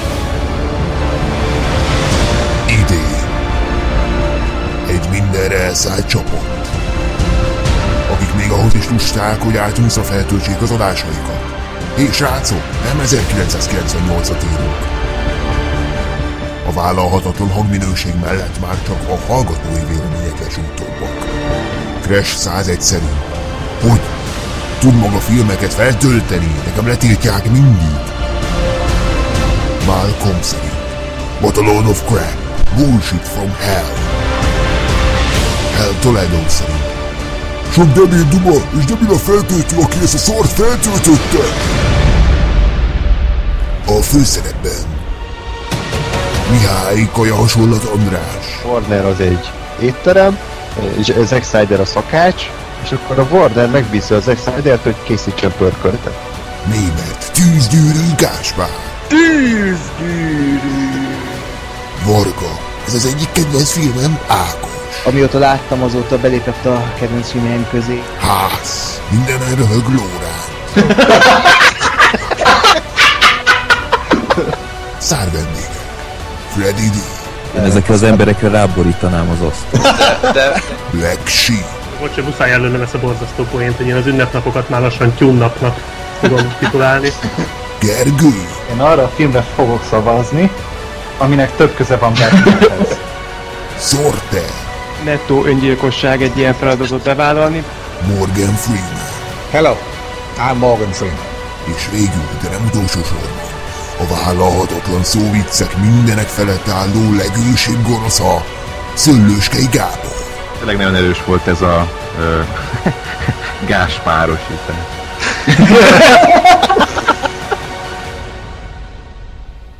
Tune Up Radio.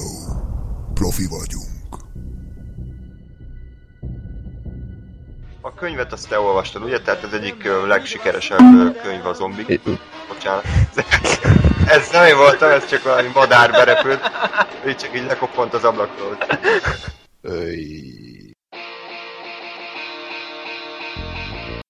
Na, akkor itt van az utolsó filmünk mára, ami az Expedíció Annihilation, Natalie Portmannel főszerepben.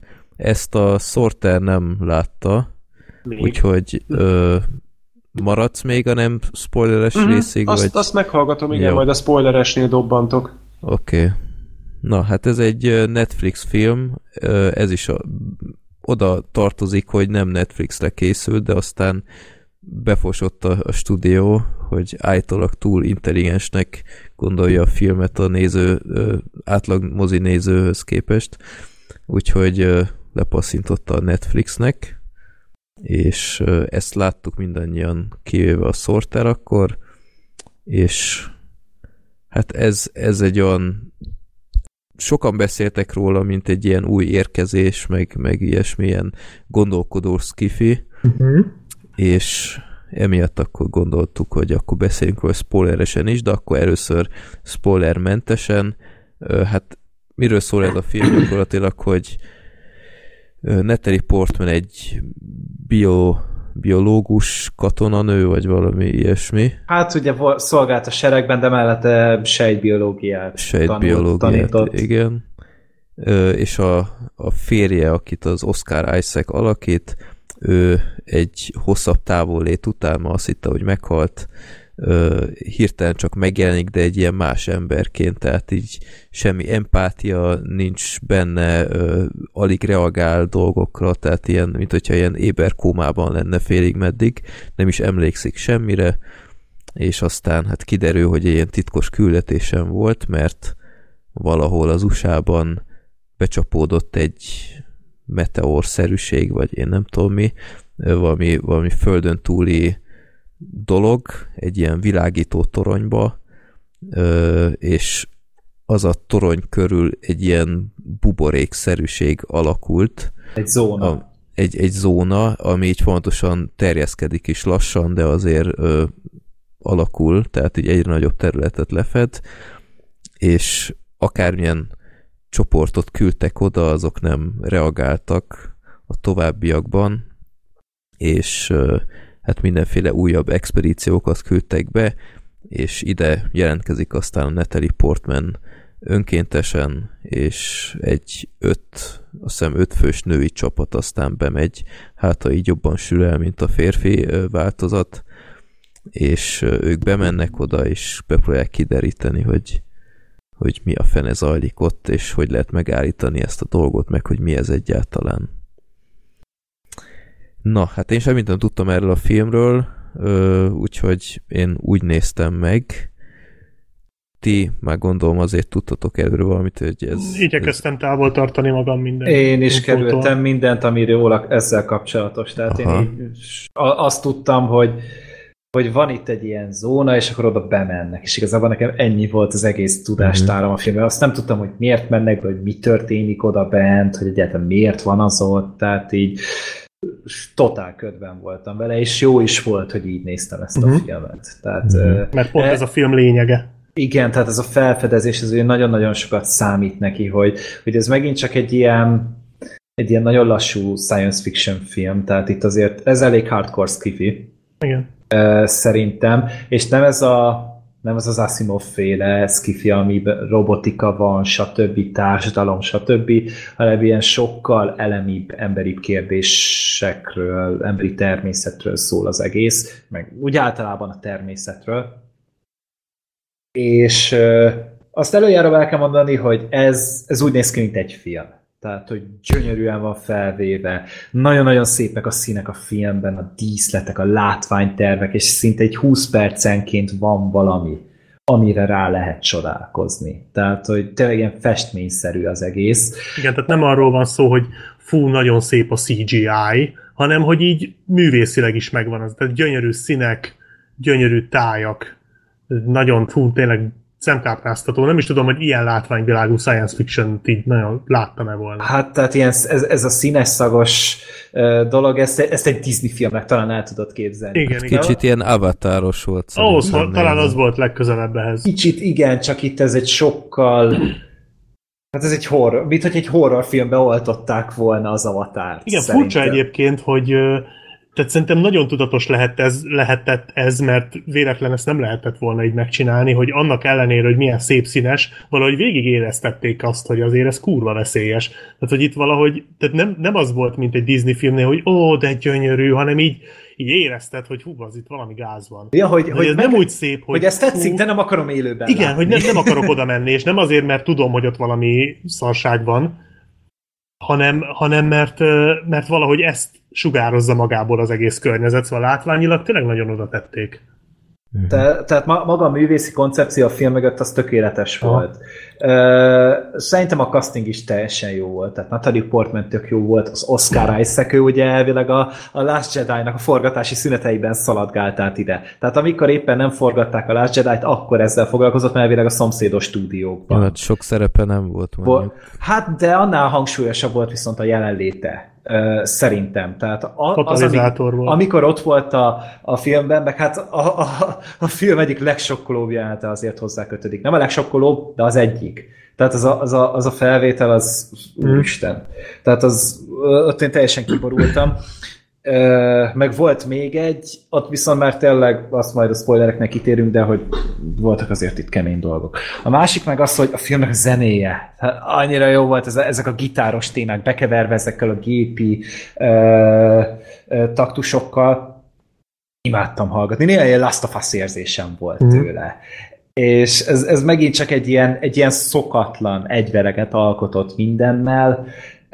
Amihez hozzájött a látvány, hozzájött az, hogy volt benne felfedezni való, voltak benne nagyon érdekes filozófiai kérdések, színészek remekek voltak, ahol izgalmasnak kellett lenni a filmnek, ott izgalmas volt, és hát a fináléra meg azért így bátrak voltak nagyon. Tehát úgy az egészre rá lehet azt mondani, hogy ez egy nagyon-nagyon bátor film. Hát nem véletlen, hogy nem merték bevállalni. És ez túl bátor ahhoz, hogy mozikba kerüljön. Tehát bár Amerikában mozikba került, mondjuk. Hát már Kínában talán, de hogy ott így se hozott sok pénzt amúgy a film, nem. És beigazolódott sajnos a producereknek félelme, hogy ez ahhoz túlságosan vad. Ez a film, hogy a nagy közönségnek ezt el lehessen adni. Én így is egy csoda, hogy elkészült, de ez egyszerűen egy rétegfilm, annak viszont nagyon jó.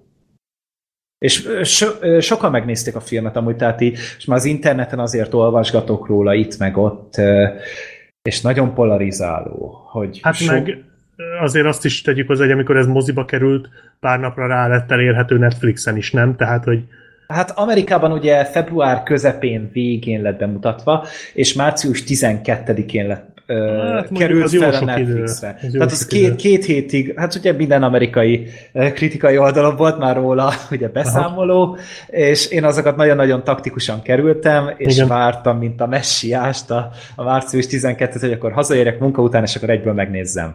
És nagyon nehéz volt, de tényleg azt láttam, hogy ez megint csak egy nagyon-nagyon réteg film. Kicsit olyan, mint a Szárnyas fejvadász, bár annál nehezebben befogadhatóbb szerintem. Igen. Tehát ez egy sokkal közönség filmesebb.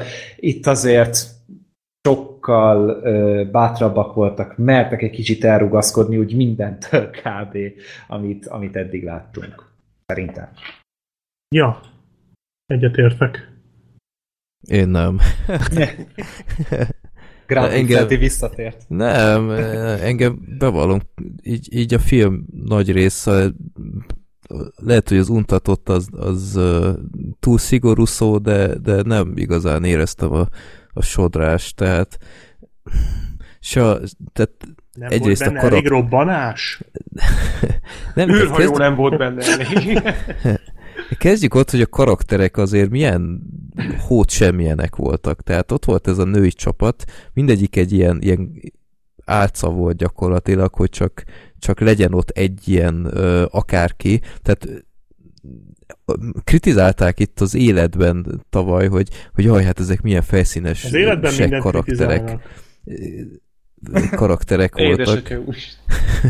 és itt van ez a film, és ez semmivel nem volt különb, tehát miért hunyít bárki szemet? Mert itt nem ez volt a lényeg, tehát nem erre ment a fókusz. Tehát teljesen mindegy, hogy milyenek ezek a karakterek. Mondjuk az életben se szerintem. Hát kezdve ezzel, igen. Hát de az egy túlélő dráma, ez meg nem, vagy hát túlélő horror, ez meg nem arról szól, tehát itt nem a túlélés a lényeg. Nagyon sokáig legalábbis. Hát én nem tudom, azért tehát én ezt így nem mondanám. Ott ugye egy izgalmi faktort adott, igen, volna a filmnek, hogyha jók a karakterek. Itt viszont ugye nem ez volt a lényeg, ugye nem konstans életveszélyben voltak. Nem minden. Tehát ugye tök ismeretlenben voltak, és ez ismeretlen alapból félelmetes volt, ott viszont tudtuk, hogy ott a szörnytől kell félni, és ott vannak az emberek, akiket félteni kell. Itt viszont ugye mindenkinek volt egy háttérsztória, ami szerintem érdekes volt, tehát a Natalie Portmannek, a Jennifer Jason Leigh-nek, meg ugye volt ott ez a másik. Na, itt kezdődik. Hölgy, akinek ugye ott a lányával volt a sztori, tehát hogy szerintem itt mindegyiknek volt valami kis háttértörténet, sokkal jobban meg voltak alapozva. A Portman, Jennifer Jason Leigh-t még elfogadom, az összes többit nem nagyon, tehát ez alipizés volt a javából, szerintem. Volt pár izgalmi rész, tehát ott a aligátor, meg a kézikamerás rész, amit meséltél, az volt kb. Kevés pillanatok egyike, ahol felment a púzusom. A székekkel? Nem, az egy másik, majd spoilereknél kitérünk rá, hogy pontosan miről beszéltünk. A másik kézikamerás. Tehát itt próbálkozott ilyen meglepő dolgokkal, ilyen horror elemekkel, meg ilyenek, de még a székes rész sem volt olyan, hogy hú, hát itt most összefosom magam. Tudom, hogy a Gergő itt majd ellentmond nekem, beszéltünk erről, de én ott se éreztem, hogy ez aztán olyan nagyon forradalmi lenne. A film vége meg... Oké. Okay. Majd arról beszélünk. Mi a francot néztem én éppen. És az a baj, hogy utána olvastam egyébként, hogy miről szól ez a film, anélkül, hogy most kimondanám, hogy mit szimbolizál, meg ilyenek, mert én nem jöttem rá, bevallom őszintén, és nem is hiszem, hogy különösebben szégyellnem kéne. Van valami konkrét, mert nekem is volt egy gondolatom, de én nem olvastam utána, én úgy teljesnek éreztem azt, amit gondoltam, de hát majd erről beszélünk. Minden esetre én nem szégyellem magam, hogy nem fogtam fel, mert szerintem inkább az nagyobb kunst, ha az ember felfogja, de azután, hogy elolvastam róla egy ilyen elemzést, ami egyébként nem biztos, hogy ez a 100%-ig biztos, tehát nem vittem túlzásba az utána olvasást, de amit találtam, az úgy félig meddig egyezett. Azután sem éreztem azt, hogy hú, hát ez mekkorát dobott ezen az egészen. Így néztem, és oké, ez mi a franc volt. Tehát egy kicsit olyan kicsit mondjam azt, hogy nevetséges volt, de jót kimondom, nevetség. Nekem nem jött be a vége egyáltalán. Túl weird volt ez neked. Nem, egy ilyen mondva csinált blöd baromság volt szerintem. De erre akkor kitérünk. Portman milyen benne egyébként? Mert ebben a szerepben nekem egy kicsit olyan furcsának tűnik, hogy ő van. Hát, korrekt volt, de hihető, nem. Hihető amúgy ebben a szerepben teljesen. Hát, én mondjuk nem feltétlenül őt castingoltam volna egy ilyen sztoriban. Mondjuk a Vikander mondjuk ide lehet, hogy jobban illett volna. Ja. Látatlanból mondom. Nem szerintem ebben van valami. Nem, de Portmanben volt amúgy valamiféle elesettség talán. Tehát a Vikander az nekem egy sokkal stabilabb megjelenés sugár, az főleg egy Tomb Raider után. Tehát, igen, mondjuk a Lara Croftot ide.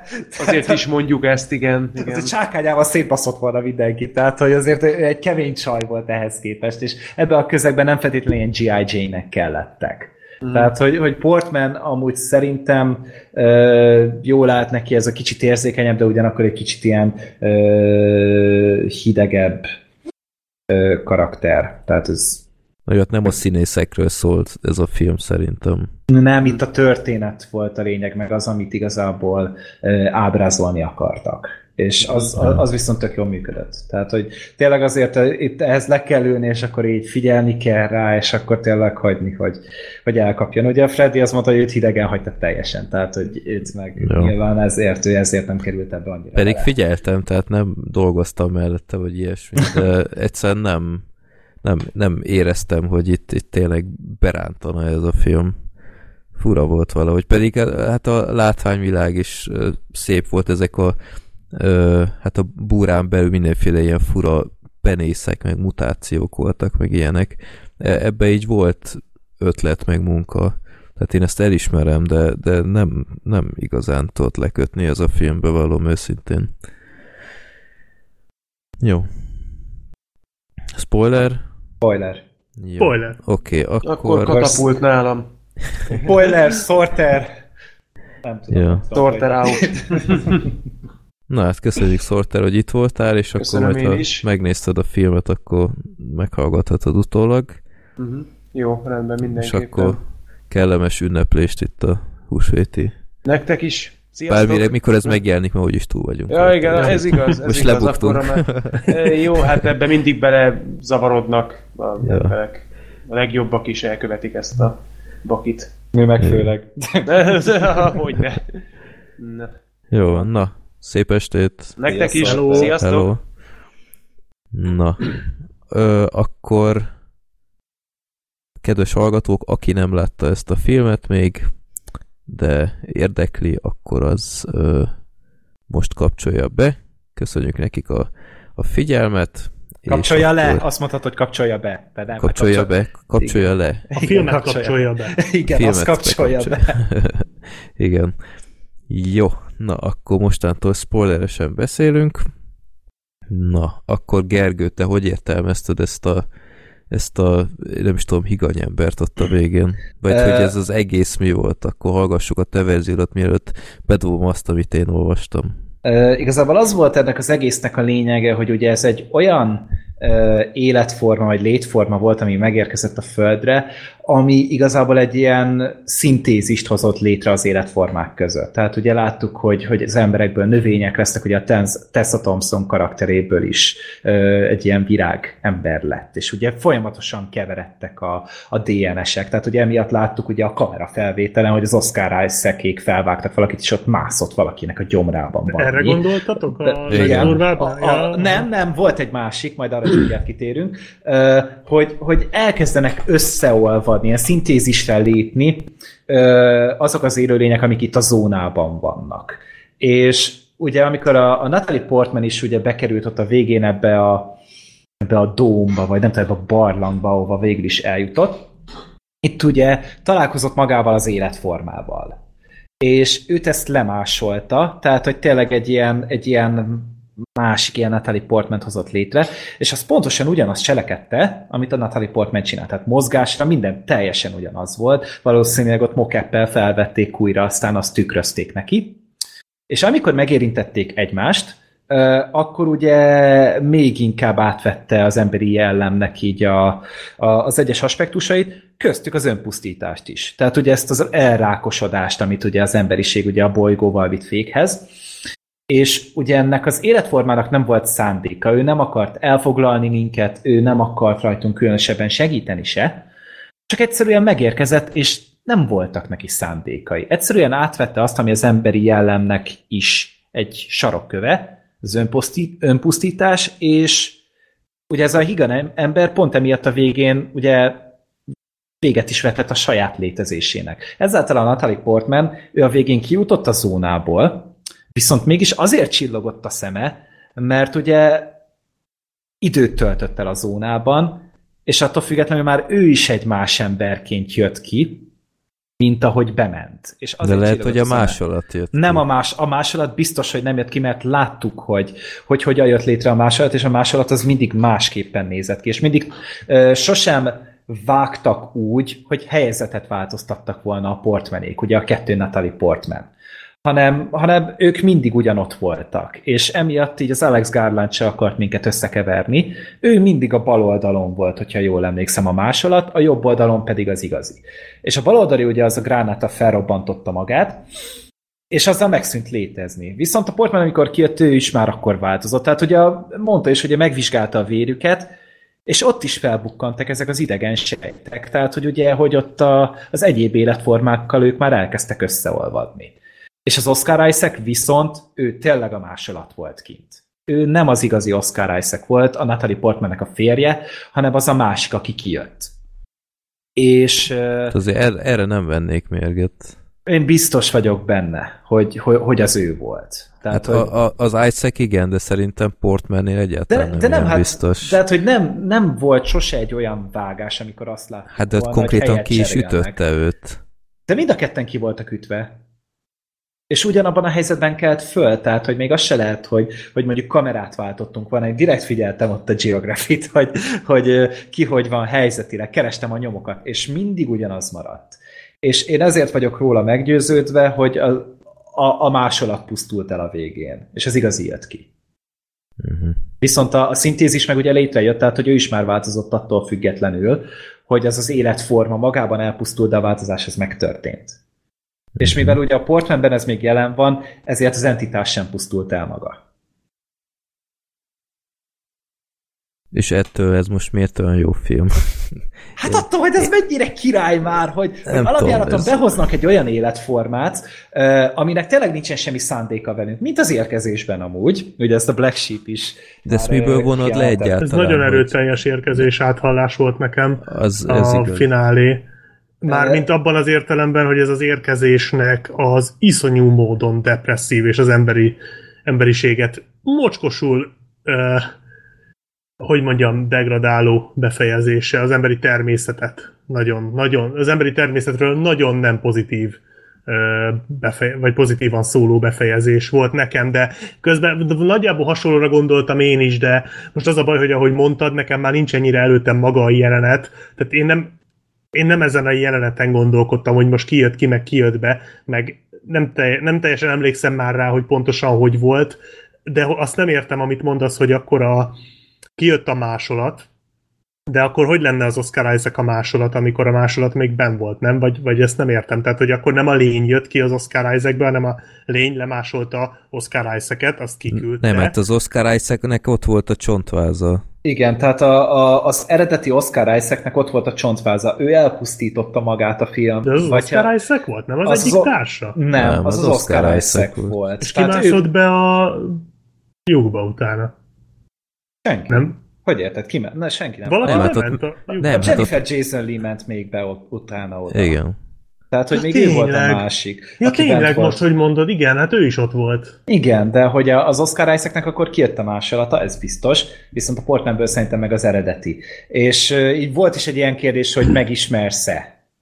És akkor ugye nem válaszolt rá végül, de ugye tudjuk, hogy nem ismerte attól függetlenül, hogy kijött. Csak ugye mivel már mind a ketten változtak ugye így genetikailag emiatt a lény miatt, hogy ugye eltöltötték ott a zónában azt az időt, ezért már mind a kettőjükben így mégis volt valami közös, hogy az Oscar Isaac már nem az igazi volt.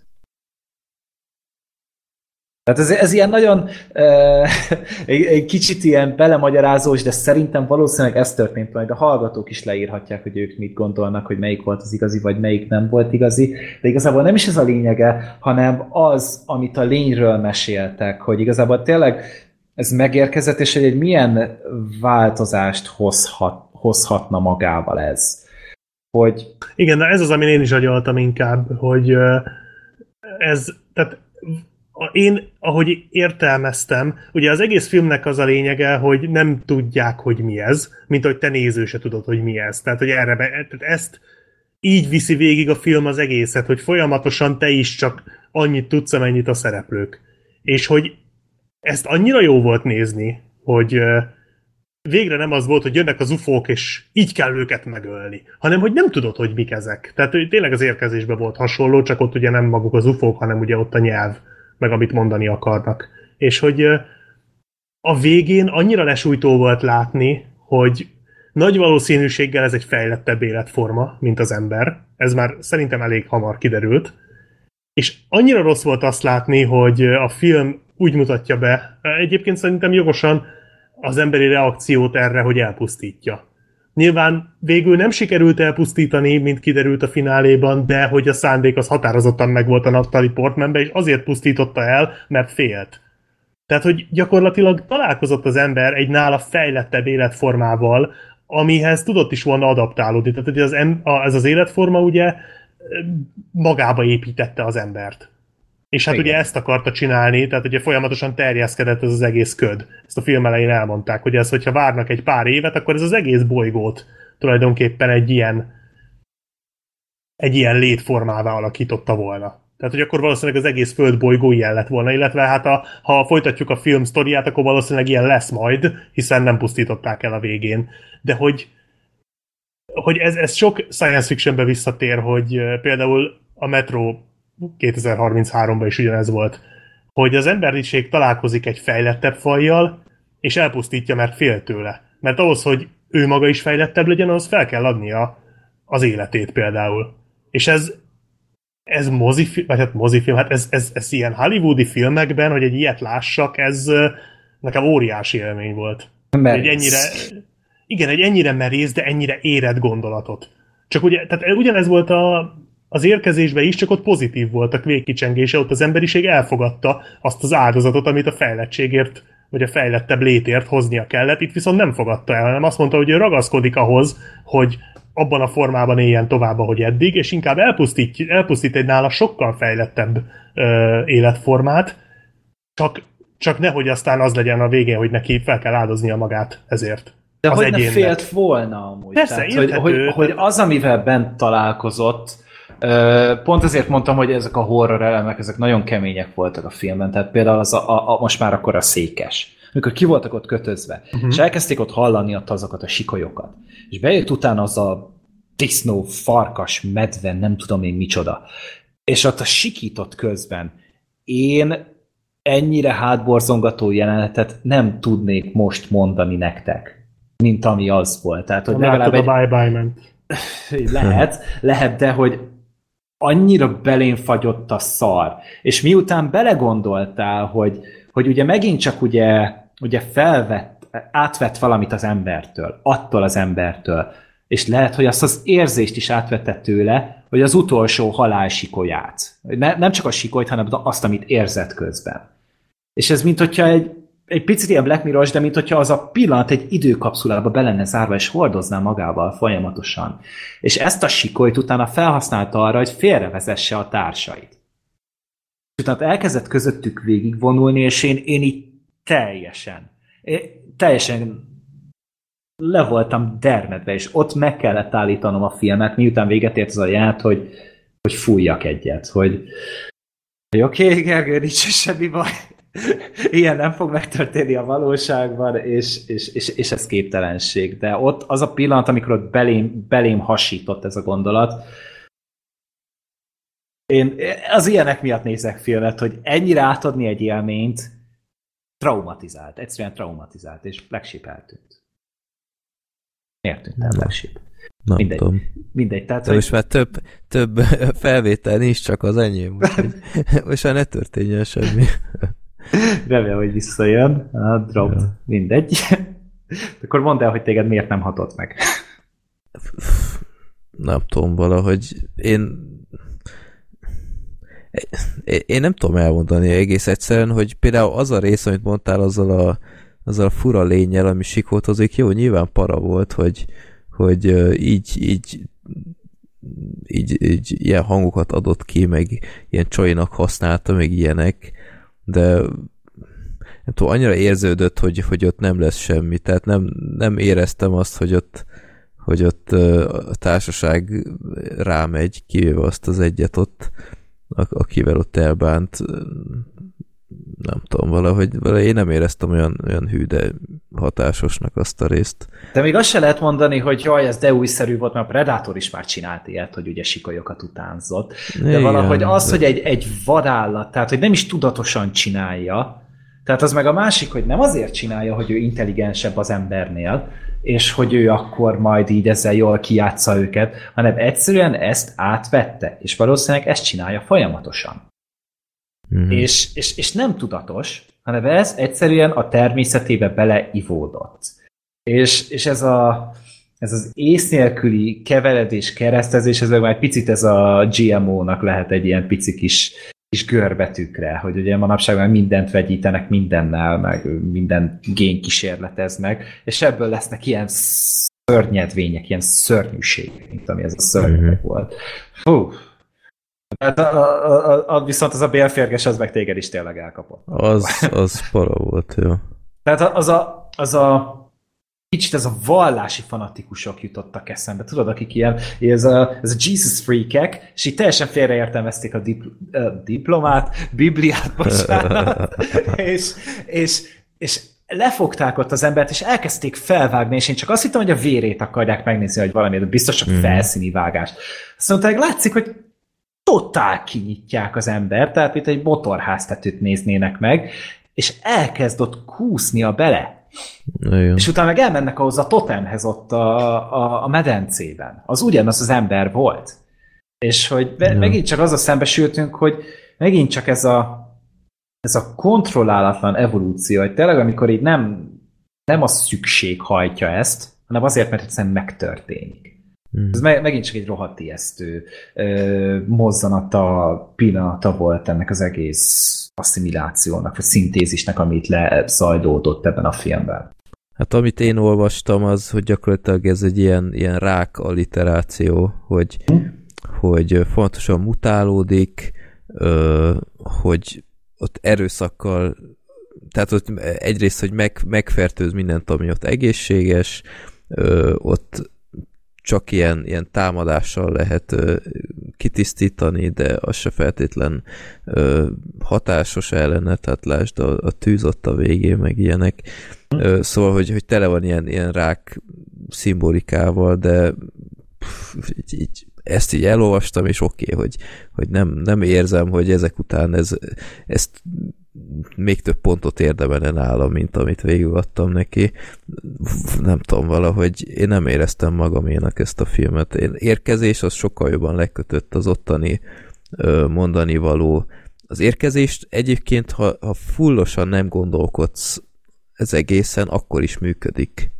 És ez, ami ebben a filmben szerintem nem igazán klappol. Tehát az érkezésnek az első például fél órája az egy mesteri blockbuster popcorn mozi. Utána elkezd érdekes lenni ezzel a kapcsolattal, meg ilyesmivel, és utána végén kezd el mélyebb lenni tartalmilag. De ha gondolkodsz a film, akkor is működik. Ha nem nagyon akarsz vele utólag gondolkodni, akkor is működik ez a film. Max a végén nem érted annyira, mint kellene, de szerintem úgyis működőképes. Ez a film, amit így egyáltalán nem érzem, hogy egy szinten állna az érkezése. Se minőségileg, se ilyen mainstream befogadhatósággal.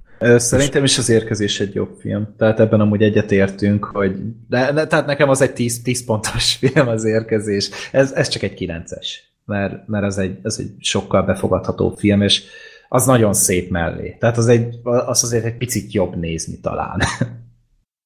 Hogy úgy mondjam. De itt meg azért így ez sokkal kísértetiesebb. Tehát az érkezés az egy nagyon sötét családi mozi. Míg viszont tehát az Expedíció, az Annihilation, ez viszont egy horrorba bújtatott. Tehát, hogy kicsit ilyen alienes már néhol szerintem, csak annál nyilván egy picit intelligensebb. De hogy mondtad ezt a rák párhuzamot, ez nekem is egy picit olyan belemagyarázásnak tűnik, mint a dolognál az écnek a szimbolikája. Hogy az is így, rá lehet mondani, de nem vagyok benne feltétlen. Nem vagyok teljesen meggyőzve. Én sem mondom, hogy ez volt feltétlen. Ahogy nem tudtam ilyen jól levezetni, egy ilyen 7 perces videó volt ilyen jelenetekkel alátámasztva, logikusnak tűnt, de egyáltalán nem zárom ki, hogy nem ez a tényleges koncepció az egész mögött, de ha azt veszem alapul, amit te mondasz például, az se dob nekem az egészen. Én valahogy tényleg nem éreztem ezt. Hát mert filmet. Én egy fordulatot magyaráztam meg, ő pedig így az egész filmnek a gondolati hátterét talán, tehát hogy szerintem egy picit más jellegű a dolog, tehát hogy én a filmnek a fináléjáról beszéltem főleg. De az se tetszett. Hát most... tényleg itt már csak azt hiányzott, hogy ott előkapják a furuját, és ott elkezdenek ketten furujázni egyet, hát és akkor a végén a klón Natalie Portnál megy ki onnan, és teljes lett volna az öröm a tavalyi fantasztikus Alien után. Nem tudom, valahogy nem kötött le. Neked az Alien viszont jobban tetszett ennél. Neked. Alien Covenant? Aha. Szerintem még az is jobb ennél. Jó. Na, én ezzel már nem értek egyet. Nekem egy picit ilyen Stalker utóérzetem volt sokszor ennél a filmnél, ugye a Black Sheep után mondta az érkezést, meg egy picit a Prometheus is, tehát valahogy ez az egész létkérdéses dolog, meg ez az egész fajoknak az eredete, stb. Ez valahogy nekem a Prometheus jutott az eszembe, a másik meg a Stalker, tehát ez az egész zóna, amiben ilyen furcsa anomáliák jönnek létre, néhol ilyen horrorisztikus utóhatásokkal, de ugye még a regényben, meg a filmben, tehát a Tarkovsky filmben ott ugye idegenek vannak talán, ebben nem vagyok biztos, ebben majd kijavítanak a hallgatók, hogyha nem mondom jól, míg a videójátékban ott meg egy atomkatasztrófa, tehát ugye a Csernobili atomkatasztrófa után alakulnak ki ezek egyszerűen, de ott is így egy ilyen lehet egyszerre szörnyűséges hely a zóna, és lehet egyszerre csodálatos is. És valahogy így éltem meg az Expedícióban is. Ezt a dolgot. És mondom, tehát én nem hibáztatom azokat se, akiknek nem tetszett a film. Tehát én nem tartom azokat se hülyének, se alulműveltnek, se semminek, mert fura film. Nagyon-nagyon szélsőséges dolgok történnek itt, és az, akinek ez nem tetszik, hát nem közönségfilm. Ez nem a közönségre van szabva. Jó, de hát a Mother sem volt az, és meg is moziba küldték. De a Motherben egyébként az, hogy utáltam azt a filmet, sokféle okból kifolyólag, de erről már többet nem akarok beszélni, abban még talán jobban is, hogy ez az utólagos értelmezés, ez szerintem talán még erősebb is, mint ebben. Ott valahogy ez az egész szimbolika egy picit konzekvensebb volt szerintem, még ha talán... Mert az csak azt tartotta össze egyedül. Tehát, hogy ott viszont tényleg arra épült fel az egész film. Aha. Jó, nem tudom. Tudom, hogy elég megosztó ez a film, úgyhogy nem is érzem azt, hogy különösebben nagy pofonokat fogok itt kapni a hallgatóknál. Nem, lehet, hogy megint én leszek a seggfej, mert szerettem, és akkor hát, meg nem. Ja, meg 25-ször mondtál te hátot, tehát így más csiguláztam. Számoltad? Jól van. Persze. Jó, de... Jó, hát egy megosztó film. Itt írjátok meg tényleg ti, hogy láttátok ezt az egészet, mert a többség mintha csak azt írta volna, hogy az utolsó 15-20 perc akasztotta ki őket. Én ott már teljesen feladtam az egészet a utolsó 15 percnél, de előtte se voltam túlságosan oda az egészért, de ja, Örülök, hogy neked tetszett, Gergő. Hát meg a Black Sheepnek is. Tehát, meg a Black Sheepnek. Ja. Ő is amúgy szerette, majd nem tudom, a következő adásban egy picit visszatérünk rá, hogy akkor ő is mondja még valamit. Ja, de... Nem tudom, mi történt Kecskeméten, de már csak ketten maradtunk. Jó. Jó. Na, akkor Annihilation, ez is megvolt, és mi várható még itt áprilisban? Hát a Ready Player One-t én már ugye láttam. Te már láttad, igen. Én még filózom, hogy megnézzem, de mindenképp beszélni fogunk róla. Lehet, hogy még csak így az áprilisnak a vége felé jelentkezünk, akkor újra itt bevárunk itt pár filmet, bár áprilisban annyira nem leszünk hát lesz Pacific kiszolgáltatva. Rim. Pacific Rim. Ja. Meg lesz a Rampage is, hogy ez Dwayne Johnsonos fasság, lesz a Hurricane Meló, tehát azt mindenki akarja, meg hát hónap végén meg a bosszút állók.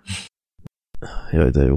Aztán májusban viszont már a hang nélkül, annyi már talán téged is érdekel. Na, azt én is várom, az jó. És akkor szerintem, mivel április egy kicsit uborka szezon, akkor megpróbáljuk ezt a török Star Wars-t. Mit szólsz hozzá? Az audiokommentert. Megcsináljuk, jó lesz. Na, veszünk finom borocskát, meg ilyenek, aztán sokkal élvezhetőbb lesz. Jó. Adom.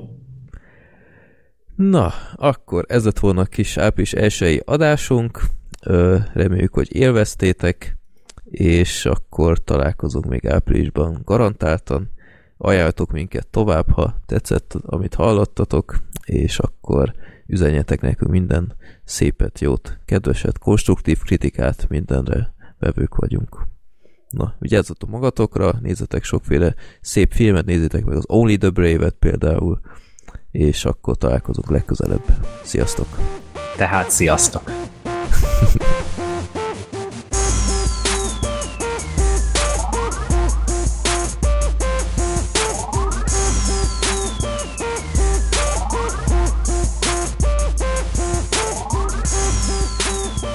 Történt a 141. adásunk előbeszélgetésénél, hogy Szorter állandóan felbukkant, eltűnt, össze-vissza szerencsétlenkedett a mikrofonjaival, nem nagyon hallottuk, és fél óra után aztán nagy nehezen bejelentkezett, konkrétan úgy, hogy a szájában volt a mikrofon, mert máskülönben nem hallottuk, és akkor elkezdtem rögzíteni, és ezt halljátok. Jó szórakozást! Rögzítés volt. Nem. Van meg, nem, á! Akkor mondjátok, hogy mi a... Options! Csak ne nyerd le! Péterrel jelentkezik be. Jó, azt nem értem, hogy ez a detection izé, ez úgy áll, mint legutóbb. Akkor is ez a... Inkább írok, várjatok.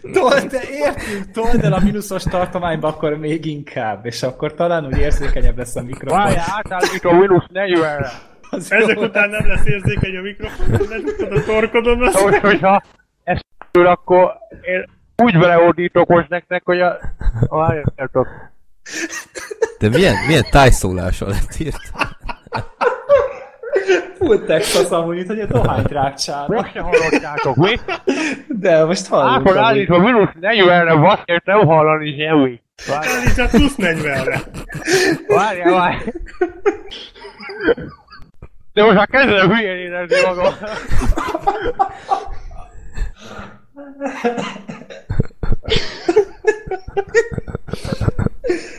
Szerintem szóltam, hogy legyen olyan Bad Movies bemutató, amit ilyen hanggal nyomsz végig. Tök mindegy miről, de...